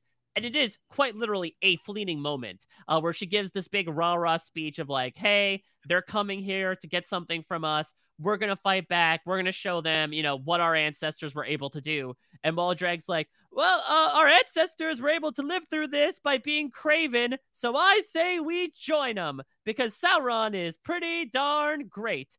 Rich, we had this guy pegged from the moment he wasn't wearing a shirt in his own freaking bar. This dude is trouble. I quietly love that this guy has emerged as like a relevant character. It's really wild. It's not what I would have guessed in episode one. So th- the Bronwyn speech is so great. Uh, I've been watching a lot of TV this week, and a couple of like notable characters on new premiered shows gave terrible speeches. So this one really resonated with me. Of like, what a great speech. Also, huge Eowyn vibes, right? Uh, mm-hmm. Uh, I am not the king you have awaited, right? I love this. It was a little bit of like a pivot on the I am no man that I thought was very fun. Uh, Waldreg being like, "Hey, abandon your mother and come with me to swear fealty to the Dark Lord with young Theo." I was like, "Buddy." This one's a reach. Like you need to give him something more than like a half a flask of old grog and like this broken hilt. You want to like get this kid to abandon his mom. Uh, I I love like where we're stopping in an Ostirith. It's very cool. Bronwyn is cool. Yeah, Taylor, give me your thoughts about. I know it's a loaded question asked about the Southlands because it includes like Bronwyn, Theo, Arondir, Adar, etc. But what have been your thoughts about the way this story has been going so far? So to begin with, I was a little hesitant. I was kind of like, oh, like Arondir and Bronwyn, like romance, blah, and, it, and I was like, I was out on it in the beginning. But quickly, I've come around to it because like they do have this connection but we're not getting it shoved in our faces, which yes. I really appreciate. Um, and it's just these subtle moments of them and Arondir like being able to open up to her to begin with, um, and talk to her about how he's feeling. And obviously he was captured by Adar and like saw what was happening. Um, so I am really enjoying it. despite the darkness of it all. Um, I'm I'm so intrigued by a lot of these characters when initially I was kind of out on it. That's interesting because, like, I I'm almost in opposition when it comes to Arondir and Bronwyn, where I liked how they stated their relationship in the beginning. Now I feel like they're always talking about other things uh, that sometimes I kind of want them to be like talking about each other and stop down and be like, can we talk about us for a second? Like, what's what's going on there? I, I do agree that. Yeah, what I do agree we? that I think there is subtleties. Uh, put it. Can we put labels on this right now in the middle of our dark war? uh, but I I think it's a it's a good point in that it doesn't need to be explicitly said. I do kind of wish it was a bit more explicit because I think this diamonds are made under pressure and i think it'd be interesting to see in the pressure of these trying times like how does that inform the way they interact with each other? We saw a skosh of it in this episode right with like her being so insistent to bend the knee and him being so insistent of like i'm here for you. Uh this sort of bears out in his conversation with theo as well. But yeah at least in this moment a big crowd is going to take an exodus out of the watchtower. What i really liked about waldreg as well is that he sort of represents a larger theme of the show, right? Which is will you always use past precedent as a determiner of the future? Right? This idea of, well, it happened before, therefore it needs to keep happening. And Rich, this is something that you and I spoke about on previous podcasts, right? This idea of sometimes when you realize the tree's roots are rotten, it's best to just cleave the whole thing off. You know, have uh, Rondir chop at it over and over and over again until it ends up falling over, uh, as opposed to like continuing to let it fester and continuing to have uh, the shit flow downstream in a manner of speaking. And so to have Waldreg essentially be like, well, we should keep doing what everyone else was doing and let the orcs run around the land. It's like, well, you had that problem beforehand for a reason. Do you really want that problem again? Yeah, it, it's really uh, it's a great point the way that it echoes this whole fear that we're seeing in Halbrand articulated, right? That like, no, no, we are the same, and that he's going to do the same thing. I love it on the just the simple, relatable basis of like all it takes for evil to prevail, right? Um, mm. and and this path of least resistance, like many of us will die if you're going to stand and fight here, right? We're going to stand and fight in this ruined fortress against orcs. Like we're farmers with pitchforks. It's such the quintessential kind of like fantasy epic battle. It's got that Helm's Deep, like we will die here energy, but like at least we can like make a name. We will like die. Heroes will die together fighting for the side of right.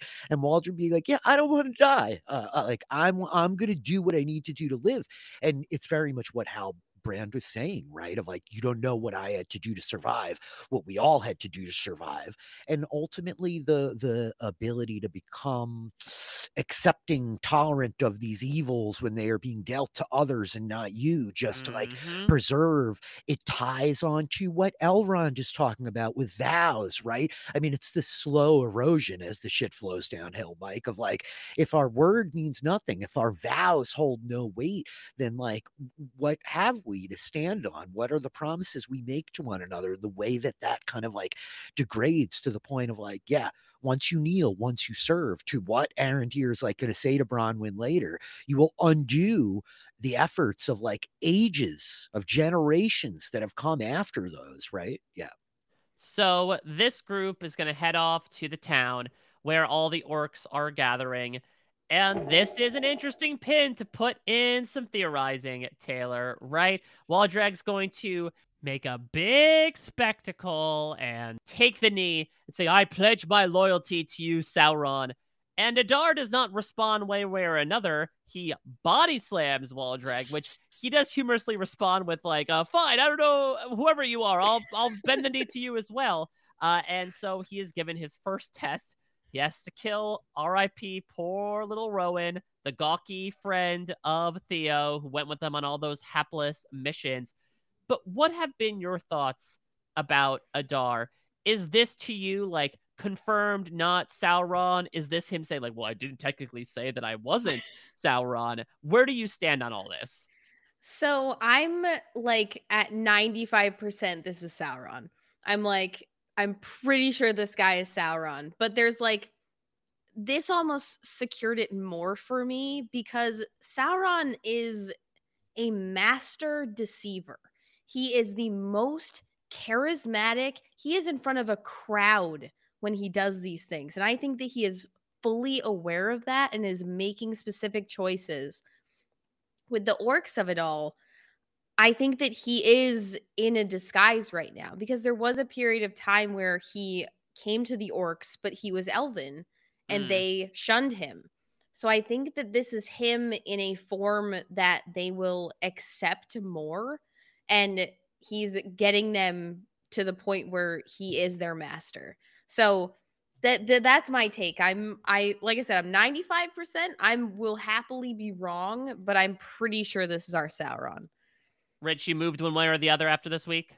I still really want uh, the stranger with the Harfoots to be Sauron, but I don't believe that he is.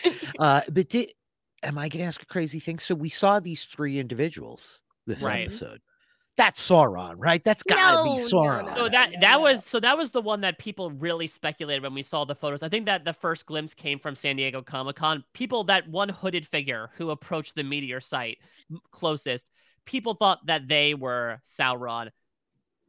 No clue. I have not I think that that's Sauron. I think that Adar is like double bluffing and that we think he's Sauron and he's saying he's not Sauron. So we think he's Sauron even more, Taylor, because he's such a deceiver, but that he's not Sauron. It's this strange, uh, blue eyed, creepy looking dude uh, with those other two sitting at the cataclysm site. I did love the Adar stuff. The all of the like the Adar stuff with the orcs. This episode is like just excellent, right? I mean, the stuff with Waldreg here, what he does of like, yeah, kill the kid, only blood can bind. Like, it's really great. Uh, and we have that other scene that we got with him with the orc, which I just found like riveting, right? Yeah, So this idea of like, oh, I love the sun. It's a shame I won't see it anymore when my master comes and darkness overtakes the land once more. and he's like slow monologuing while smoke rolls up in front of the camera because the orc's flesh is still just burning in the sunlight, right? Uh, I like love that touch. I don't think that it's Sauron. I'm like just like Taylor, fully and happily prepared to be proven wrong when it is Sauron, and she's right. But I don't think it is anymore. I'm convinced that um this guy is too overtly evil, and it's the inversion of the Aragorn, like uh feels too foul, like looks too fair, something like that. Yeah. I'll split the difference from a DNA perspective. Could this be Sauron's son? Ooh, interesting. Greetings, I am Adar Sauron's son. Yeah. I, I am the Sauron's son, but I will call myself father. Uh, yeah, exactly. 'Cause I don't have one anymore. He's off trying to make Morgoth take over the world again. He can't call me or anything. So I do want to stop down and talk about the this this robed figure. Yeah, let's do it. Um, so we have some confirmation. So um, she is played by uh, I'm gonna pronounce it wrong, probably Britty Sisson. Sisson. I'm I my pronunciation is crazy, and they have three names that we get in the credits. We Mm. have um, this interesting trio of people: the dweller, the ascetic, and the nomad. And I don't know about any of these people. I have my theories that these are um, the the the theory that I was kind of seeing that I'm thinking myself is that they are from the east. That these are three Mm. individuals from that are Easterlings that are coming from Rhûn, um, and who were like original enemies of the Free Peoples and like from the Morgoth battle era. But the the following of this stranger um and the like the Maiar and the wizard of it all. I'm so intrigued because I have no clue who these people are. Yeah, and I was trying to like look at the iconography on the staff that Mm-hmm. uh the the individual was wielding and like I don't know, I couldn't really recognize anything. Rich, any percolating thoughts about this trio?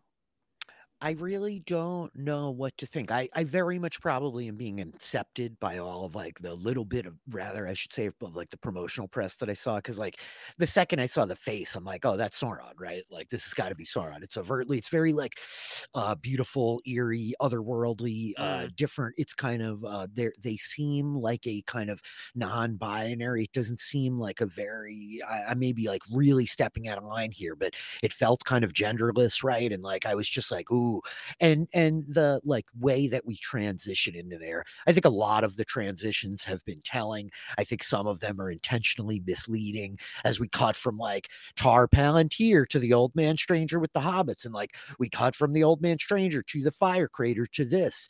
Like it feels so connected uh Mhm. to to the Maiar and all of that that I'm just like, I don't know. It's gotta be, right? It's gotta be. Uh, but what do I know? It's very fun to think about.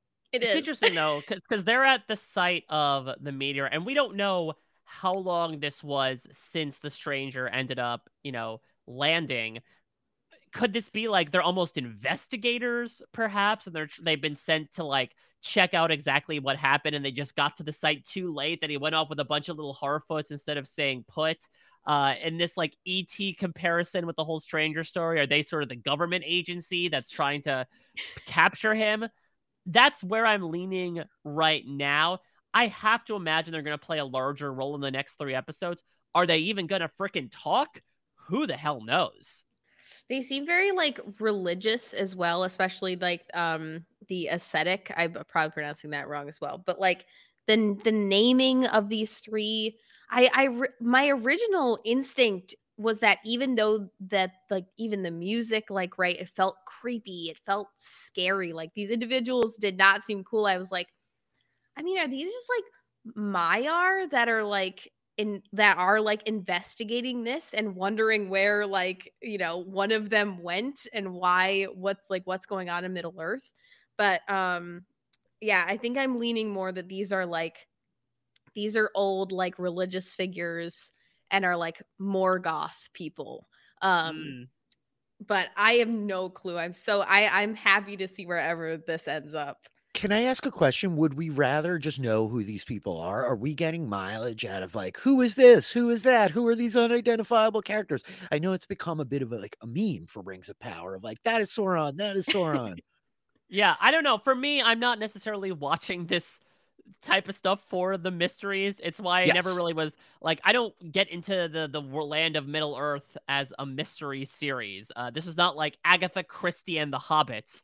Uh, this is Lord of the Rings, and so I am more fine with again the journey than the destination when it comes to this stuff. Like the Stranger stuff is intriguing, and I would say that not knowing who the stranger is doesn't take me out of it at all. Because if I'm just imagining even as like some sort of regular, degular sky man, there's still some intrigue in there. I'd be fine if they outright said who they were and what they were there to do. I don't necessarily need the oh man, who could this be thing keeping me watching week to week because I'm watching week to week no matter what. Yep. Yeah, I think I'm in the camp of um I, I would love to know who these people are, but I am having fun as a person who really delves into the lore of like theory crafting and wondering who these people are. And I do think the reveal or at least my hope is that they're going to be really cool and that hopefully these people uh live up to kind of what we keep being shown of them. So yeah, I think it's interesting. I don't mean to like inherently load it as a negative, right? I do think that like the stranger is the most earned one of those stories where like we saw this person fall out of the stars and they're like just have no sense of identity, right? But I would love some clarity for some of Mhm. these others. It's not bothering me yet, but I have a little bit of trepidation, Taylor, of like the when they are revealed to be who they are how big can we get we're talking about a lot of kind of unknown people here and there's only so many like giant names uh that we can throw out right so i'm really just curious and wondering how the audience feels about this questioning aspect but Yeah, I certainly think we could use more clarity. I don't think we need as much mystery as we're getting for sure. Like especially in the Sauron department. Um like it's it is very fun and laughable like how that's Sauron, that's Sauron, no that's Sauron. Like it's great, but I like some clarity would be would be nice at this point, I think, especially since we're on episode 5 now. Well, speaking of relationships and the clarity brought to them, Arondir and Theo are really going to have like their first major scene ever, right? Where Theo, yeah, did not accept the one drink of grog as a as a letter to go ditch his mother and join up with these evil people. He's staying behind, though. I think him and his mother both share the same opinion of like, this is hopeless. He also has a little bit of derision though for Arondir, right? He basically says like, "You elves have been watching us our entire lives, listening to our whispers, counting our knives. Why are you here right now?" And Arondir vocalizes what we found out about him in that very first episode, right? Which is like he gained an affection for these people after watching over them for so many years. Theo is warmed by that enough to say, Hey, here's this like evil sword that I've been holding on to since the very beginning. You think there's something up with this? And indeed, there is. This is the moment that Taylor mentioned before, where uh, Arondir is going to uncover the statue of the sword that is within the watchtower and vocalizes to Bronwyn that, uh, according to what he knows, this hilt is some sort of key that was previously created to enslave the previous ancestors of man. And essentially, this is the beacon, right? This is the reason why Adar is targeting them and is coming to probably wipe them all out in the Watchtower next episode. Yeah, the, we had some interesting like name drops too. Like uh obviously like we we've gotten uh the Orodruin name drop and like we I think we're approaching I mean we're clearly approaching some serious stuff. But uh and I I won't say anymore, but like I was listening to the soundtrack uh for the show today at, because of this this these songs that we got in this episode. Um and I am so curious to see where we end up.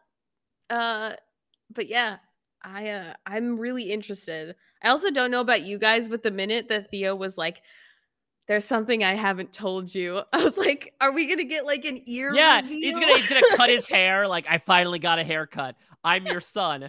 Though Arondir should have maybe been included to that at some point. like, uh, can we talk about this? Can we stop down and talk about yeah. this? Because I, I, mean, Arondir has to know if there's potential that this kid is his son, right? He, he would do, have he to do know math. That. Yeah, like if Yeah. Bronwyn was clearly showing at some point, he's like, "Let me count back." Oh yes, of course. So at this point, like what I guess I'm asking, here's another question for you guys. Like if we reveal that Theo is half elven and that Arondir's the father, is that gonna work for you? Because I think it's gonna bother me. Like I like what we've got so far. I'm not annoyed at anything. I like this, I really love this scene between the two of them, right? Yeah. Of like, why would you stay? You know, uh, half of us just left. Yeah, but half of you stayed, including you. The I whole exchange of like, what are you doing here trying to teach me how to shoot? We're all gonna die here.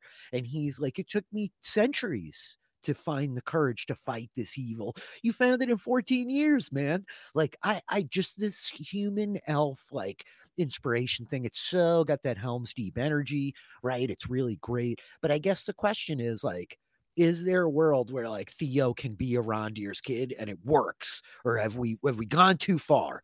I think what's tough for me is again the point that I made before, where I have not gotten enough from Arondir and Bronwyn's relationship, Yeah. where that would feel like a natural conclusion, right? Like I agree. I think this scene was essential, and I loved all the stuff that Arondir was telling, all all the quotes that you brought up beforehand, and I also love. He's going to talk about this with Bronwyn as well. That like he truly represents, much like Gil-galad, another Elphala spouse, right? That the eyes of hope are the first ones to open and the last ones to close. That like your senses may dull you and lead you down a certain path, but sometimes hope is the thing to lead us in and out of danger.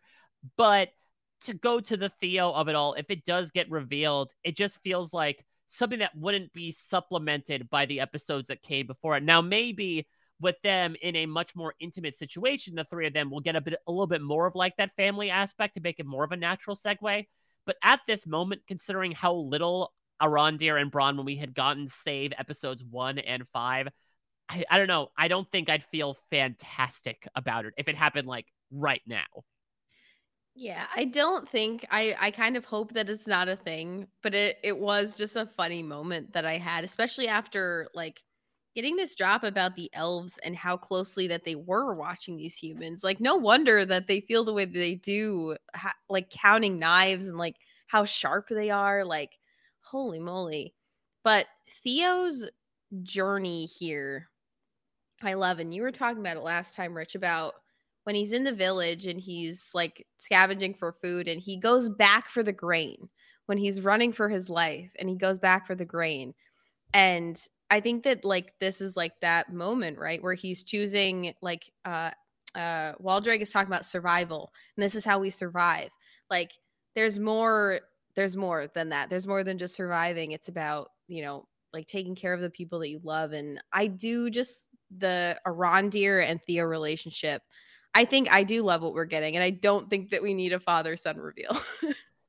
I guess I felt like it was building to that here, right? Mm. Like this is the Mhm. moment we're about to face like our our gauntlet, right? With darkness comes the enemy. We don't know we shall survive, and so if any of us are going to die, let's like air it all out right here. Uh, Bronwyn, I love you. To what you're talking about, Mike, like the the Bronwyn Arondir stuff in the beginning.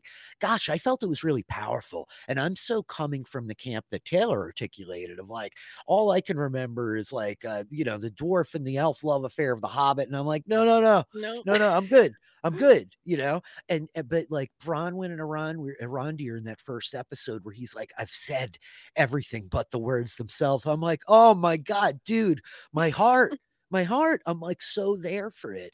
So I felt like we were gonna get this. You know, here's the moment that we will, we the three of us will have an intimate moment, and I just was surprised that they didn't. Uh, I really appreciate that Theo's like, yo, dude, I think I have this evil weapon. Like we talked about it early on, Mike. Yeah. Like this needs to not be a thing that he just hides from his parents the whole time. It very much felt like another parallel to Isildur here, right? Of this kid being like, please let me be part of this. But he's making good decisions where Isildur maybe is making crappy ones, right? Yeah, and well, I think it's also maybe different circumstances where like he's up against unmistakable evil, True. and Isildur is like, no, I want to charge headfirst. I need the sense of purpose. Uh, but I think it's, they're they're comparable in the way that they seem a little bit disparate in age, but I think that sense of purpose is an interesting comparison point between them. So yeah, we leave them in a bit of a perilous place. You mentioned Helm's Deep. Yeah, they're sort of standing in the rain, right, waiting for the orcs and the giant battering ram and the one Uruk-hai holding the Olympic torch to run through and blow things sky high. I imagine that's what we're going to get. If not next episode, the next time that we see them. Let's finish where we started. And we can sort of do this in one go because the Harfoot stuff, well, I think really aesthetically pleasing in the beginning. From like a structural perspective, pretty simplistic, right?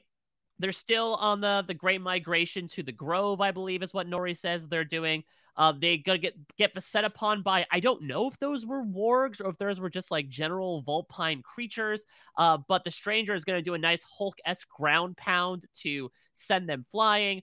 But then he shows that uh, you know, a knife can cut both ways. When it turns out that he's able to maybe accidentally freeze the water, he then freezes Nori, sends her flying back.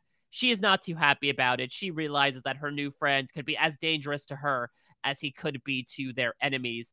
So, Taylor, we got to bring it to the theory of all theories. In your opinion, who is the stranger? So I keep sort of waffling. In the beginning, I was hopeful that it was. Um, uh, I I do think that it's one of our five um Istari, these wizards that are sent to Middle Earth. Whether it's Gandalf or Saruman, I'm not sure, but those are the two I'm waffling between. I'm leaning Gandalf just simply because I think that's what uh like they would choose for the show Mhm. because of just his reputation and his, you know, obviously his um story going forward. But I am fascinated by all these like elemental magics and him just like, you know, stumbling through life, trying to figure out who he is, what he's doing, while also like being so in tune with the world around him to the point where he's hurting uh, himself with like his how his arm like, you know, gets all funky after he does the Hulk smash. Um and he's hurting Nori, right? Of him kind of it did give me big Saruman vibes. So I have to say the uh, the ice of it all gave me like when he's shouting at the mountain um, and Mm. bringing down the snow and ice um, on the Fellowship. Uh, but I I think I'm leaning Gandalf here. Yeah, Rich, anything move the needle for you in terms of the stranger, considering the new power set he showcased this episode? It feels a lot like it's got to be Gandalf. And I'm on the record here, right? Like the Harfoot stuff is working for me the least. I think some part of that is like the Gandalf of it all. There's a little bit, I'm going to mention it just because it's like salient and top of mind. But Andor just released this week on Disney Plus, a new Star Wars series, no spoilers. But a big part of like their angle is that they're avoiding all the fan service and all the stuff Mm. that you often find in a Star Wars. And it's not about Skywalkers and Palpatines and all this kind of stuff, right?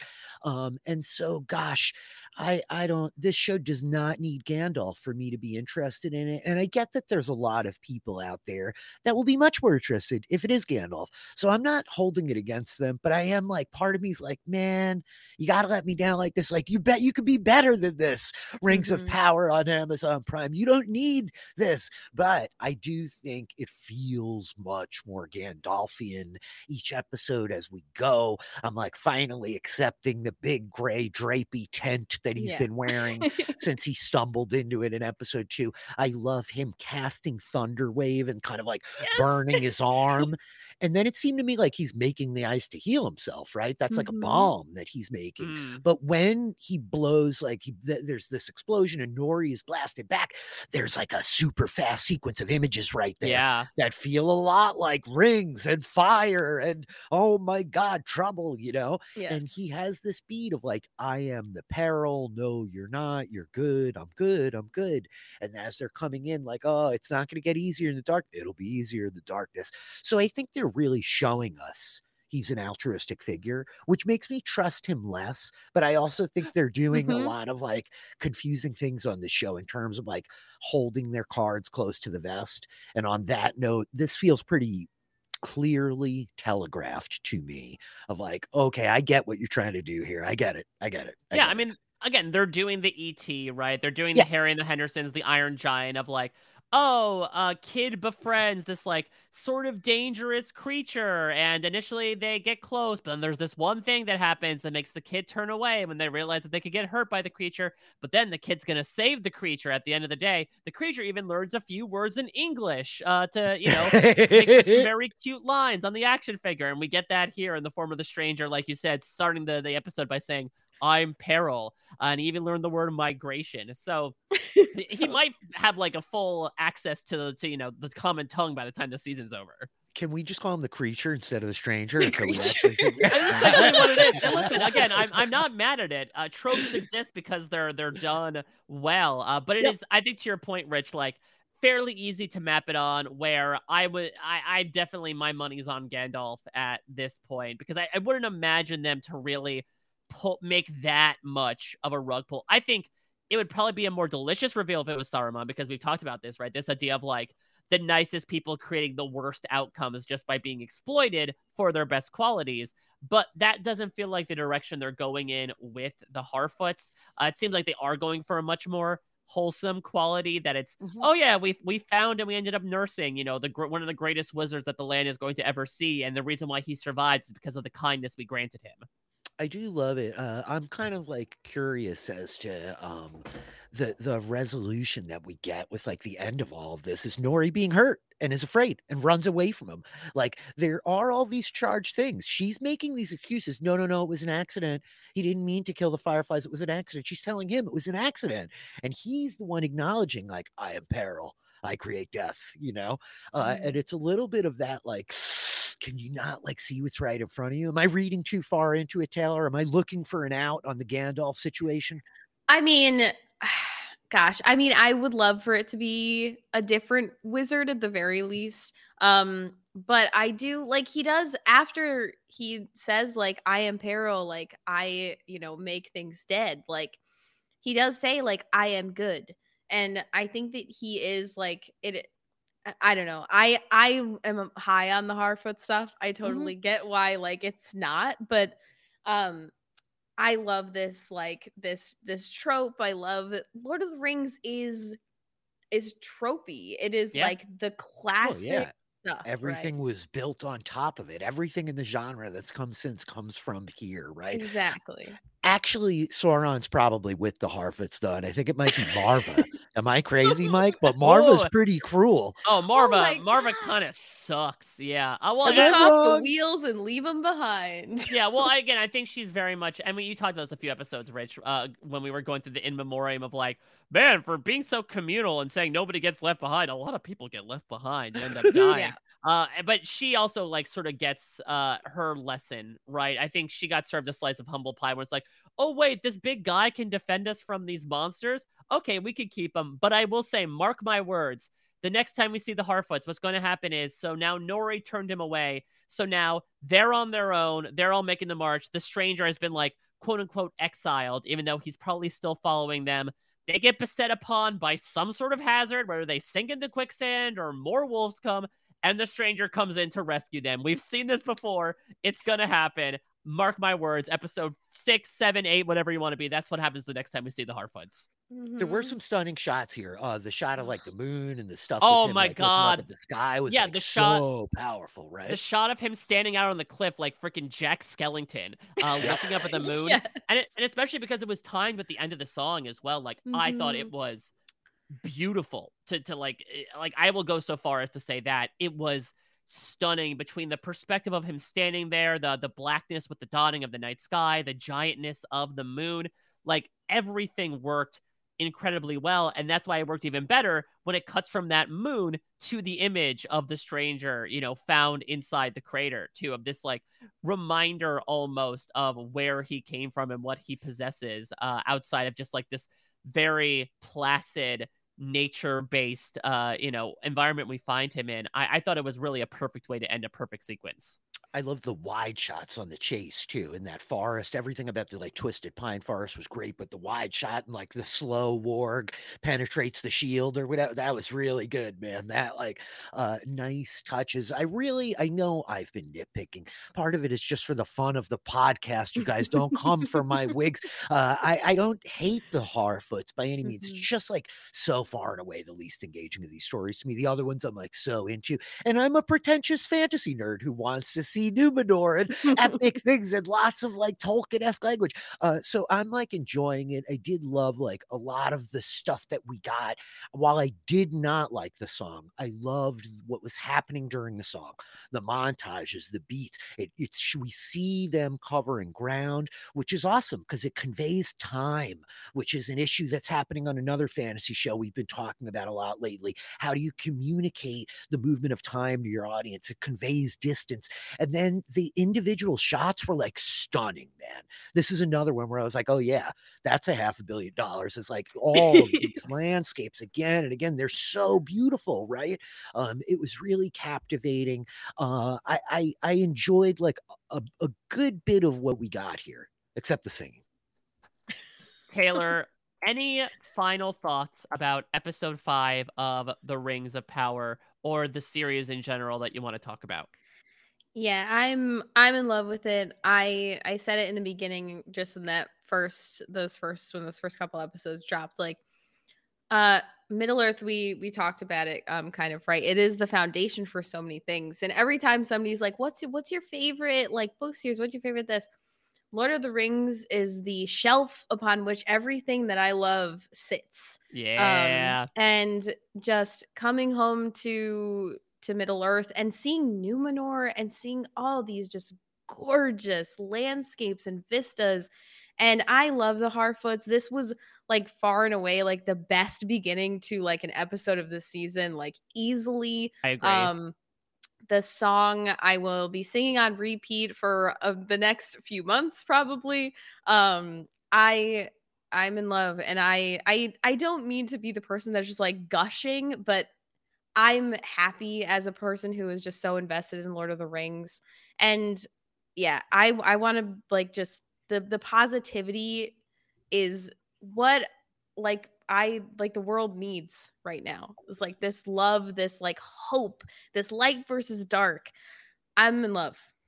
Hope is never mere, Taylor. It's never mere. Exactly. No, I I wrote this in the Discord chat, and I especially felt it after this episode that this does feel like television panacea to me, where even the darkest stuff, right, where like Waldreg kills a kid off screen, compared to the other stuff that we are talking about in other fantasy shows that are currently on, like this is child's play.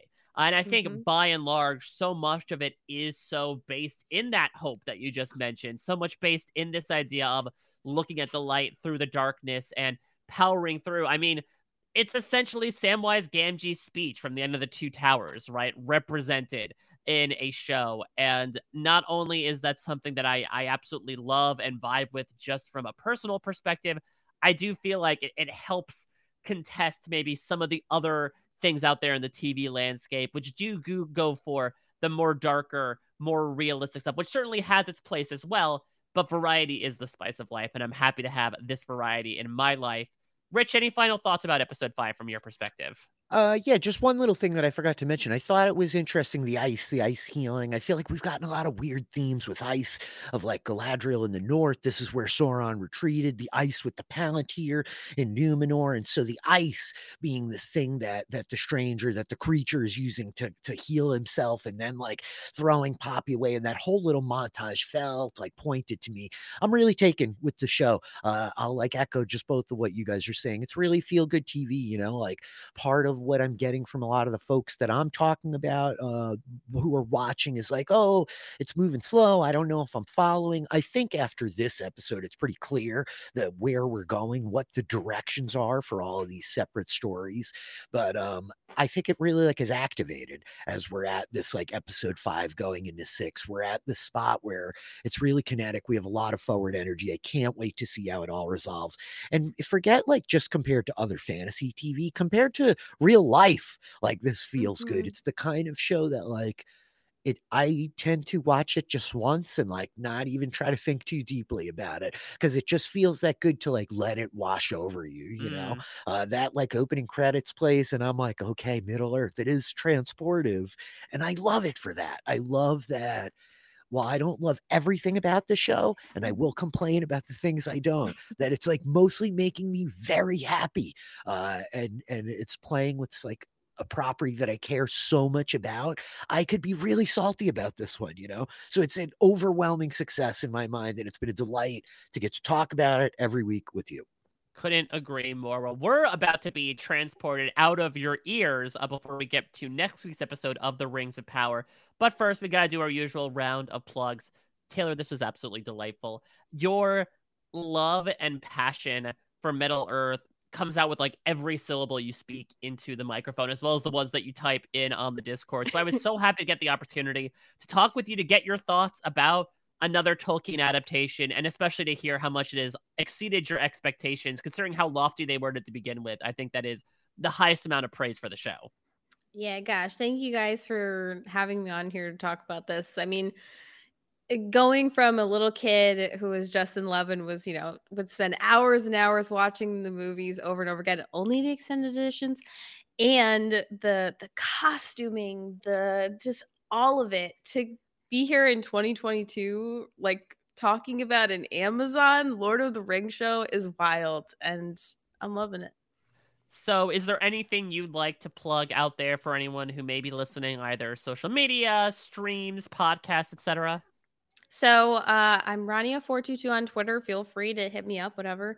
Um, and I'm sure Rich will mention it, but I play a ton of Dungeons and Dragons, among other things. And I can be found on twitch.tv slash DM Philly, uh, playing a couple of games over there. But yeah, this is great. Amazing. Well, Rich, she stole one of your plugs, but you have many, many more because, as you mentioned, your uh, your TV queue is hopping at the moment. What stuff, both old and new, do you have going on? Yeah, it's been a great week. Come check us out playing D&D. Taylor plays with me and pretty much all my games with a bunch of other post-show recaps regulars and or uh, is over, but we're just getting started, Mike. Uh, we missed you on the podcast this week, but the first three episodes are out. They are as good as your friends are telling you they are, you guys. Nice. They're very good. Uh, I was really taken with them. Latanya and Brendan Fitzpatrick and I all sat down this week and talked about it. That's been a blast. And uh, House of the Dragon, we're covering the book club. Uh, we sat down, we had Mari Forth on with Taryn and I this week. It was a delight to get her perspective and hear about her fandom of Game of Thrones Thrones very similarly to Taylor talking about the Lord of the Rings. It's great to connect with people who are so passionate about these things you love. That's pretty much it. You can find me on Twitter at DM Philly. My DMs are open if you want to hit me up about anything. And of course, I can be found at a Mike Bloom type. Uh, did a little bit of a switcheroo with House of the Dragon this week. Myself and Josh Wigler. I went on the Versus podcast with the aforementioned Latanya Stark, comparing episode five of House of the Dragon with Game of Thrones. Alarmingly similar in some way. So it was very fun to compare that DNA. I'll be back this coming weekend covering episode six, our first major time jump episode with uh, Grace and special guest, I believe Joe Garfine is going to join us to give her thoughts on House of the Dragon. Should be very fun. Josh and I started our next phase of Down the Hatch coming out this Sunday, episode one of Heroes. We had a ball watching it and even more fun recapping it. We are covering Heroes in case you don't know that. Uh, Josh and I are going back and, and watching the first season for some demented reason. Uh, so if you're interested in that, be sure to check that out. And then over on the reality TV side of things for me, that is where it has absolutely shot off like a bunch of ships from Numenor. Of course, the premieres of Survivor, The Amazing Race. I'm doing podcasts and exit press for that. Big Brother is concluding this Sunday. I'll be doing a bunch of exit press for that. So if you're into reality TV and you want to write, uh, read, write, listen to all the stuff that's going on with that, feel free to check me out again at a Mike Bloom type. And of course, you can check out at post show recaps to check out not only the things that we're up to, but as Rich said, all the other things that are happening across the network. So that's going to do it for this week's episode of The Rings of Power. Next week, episode six, the anti penultimate episode of The Rings of Power already. What will happen? Will Míriel's crew arrive on Middle Earth immediately? Will we have another Adrift esque episode at sea? Uh, or will the orcs already befall the Watchtower? And how will they, our heroes, defend ourselves from there? And uh, will the Harfoots keep being on the move? And what's going on with this mystery trinity? Hopefully, these questions and more will be answered next week as Rich and myself will be covering it all. Thank you all so much for listening, Taylor. Again, thank you for your appearance and fantastic work. We'll talk to you all next week for episode six of The Rings of Power. Until then, take care. Bye bye.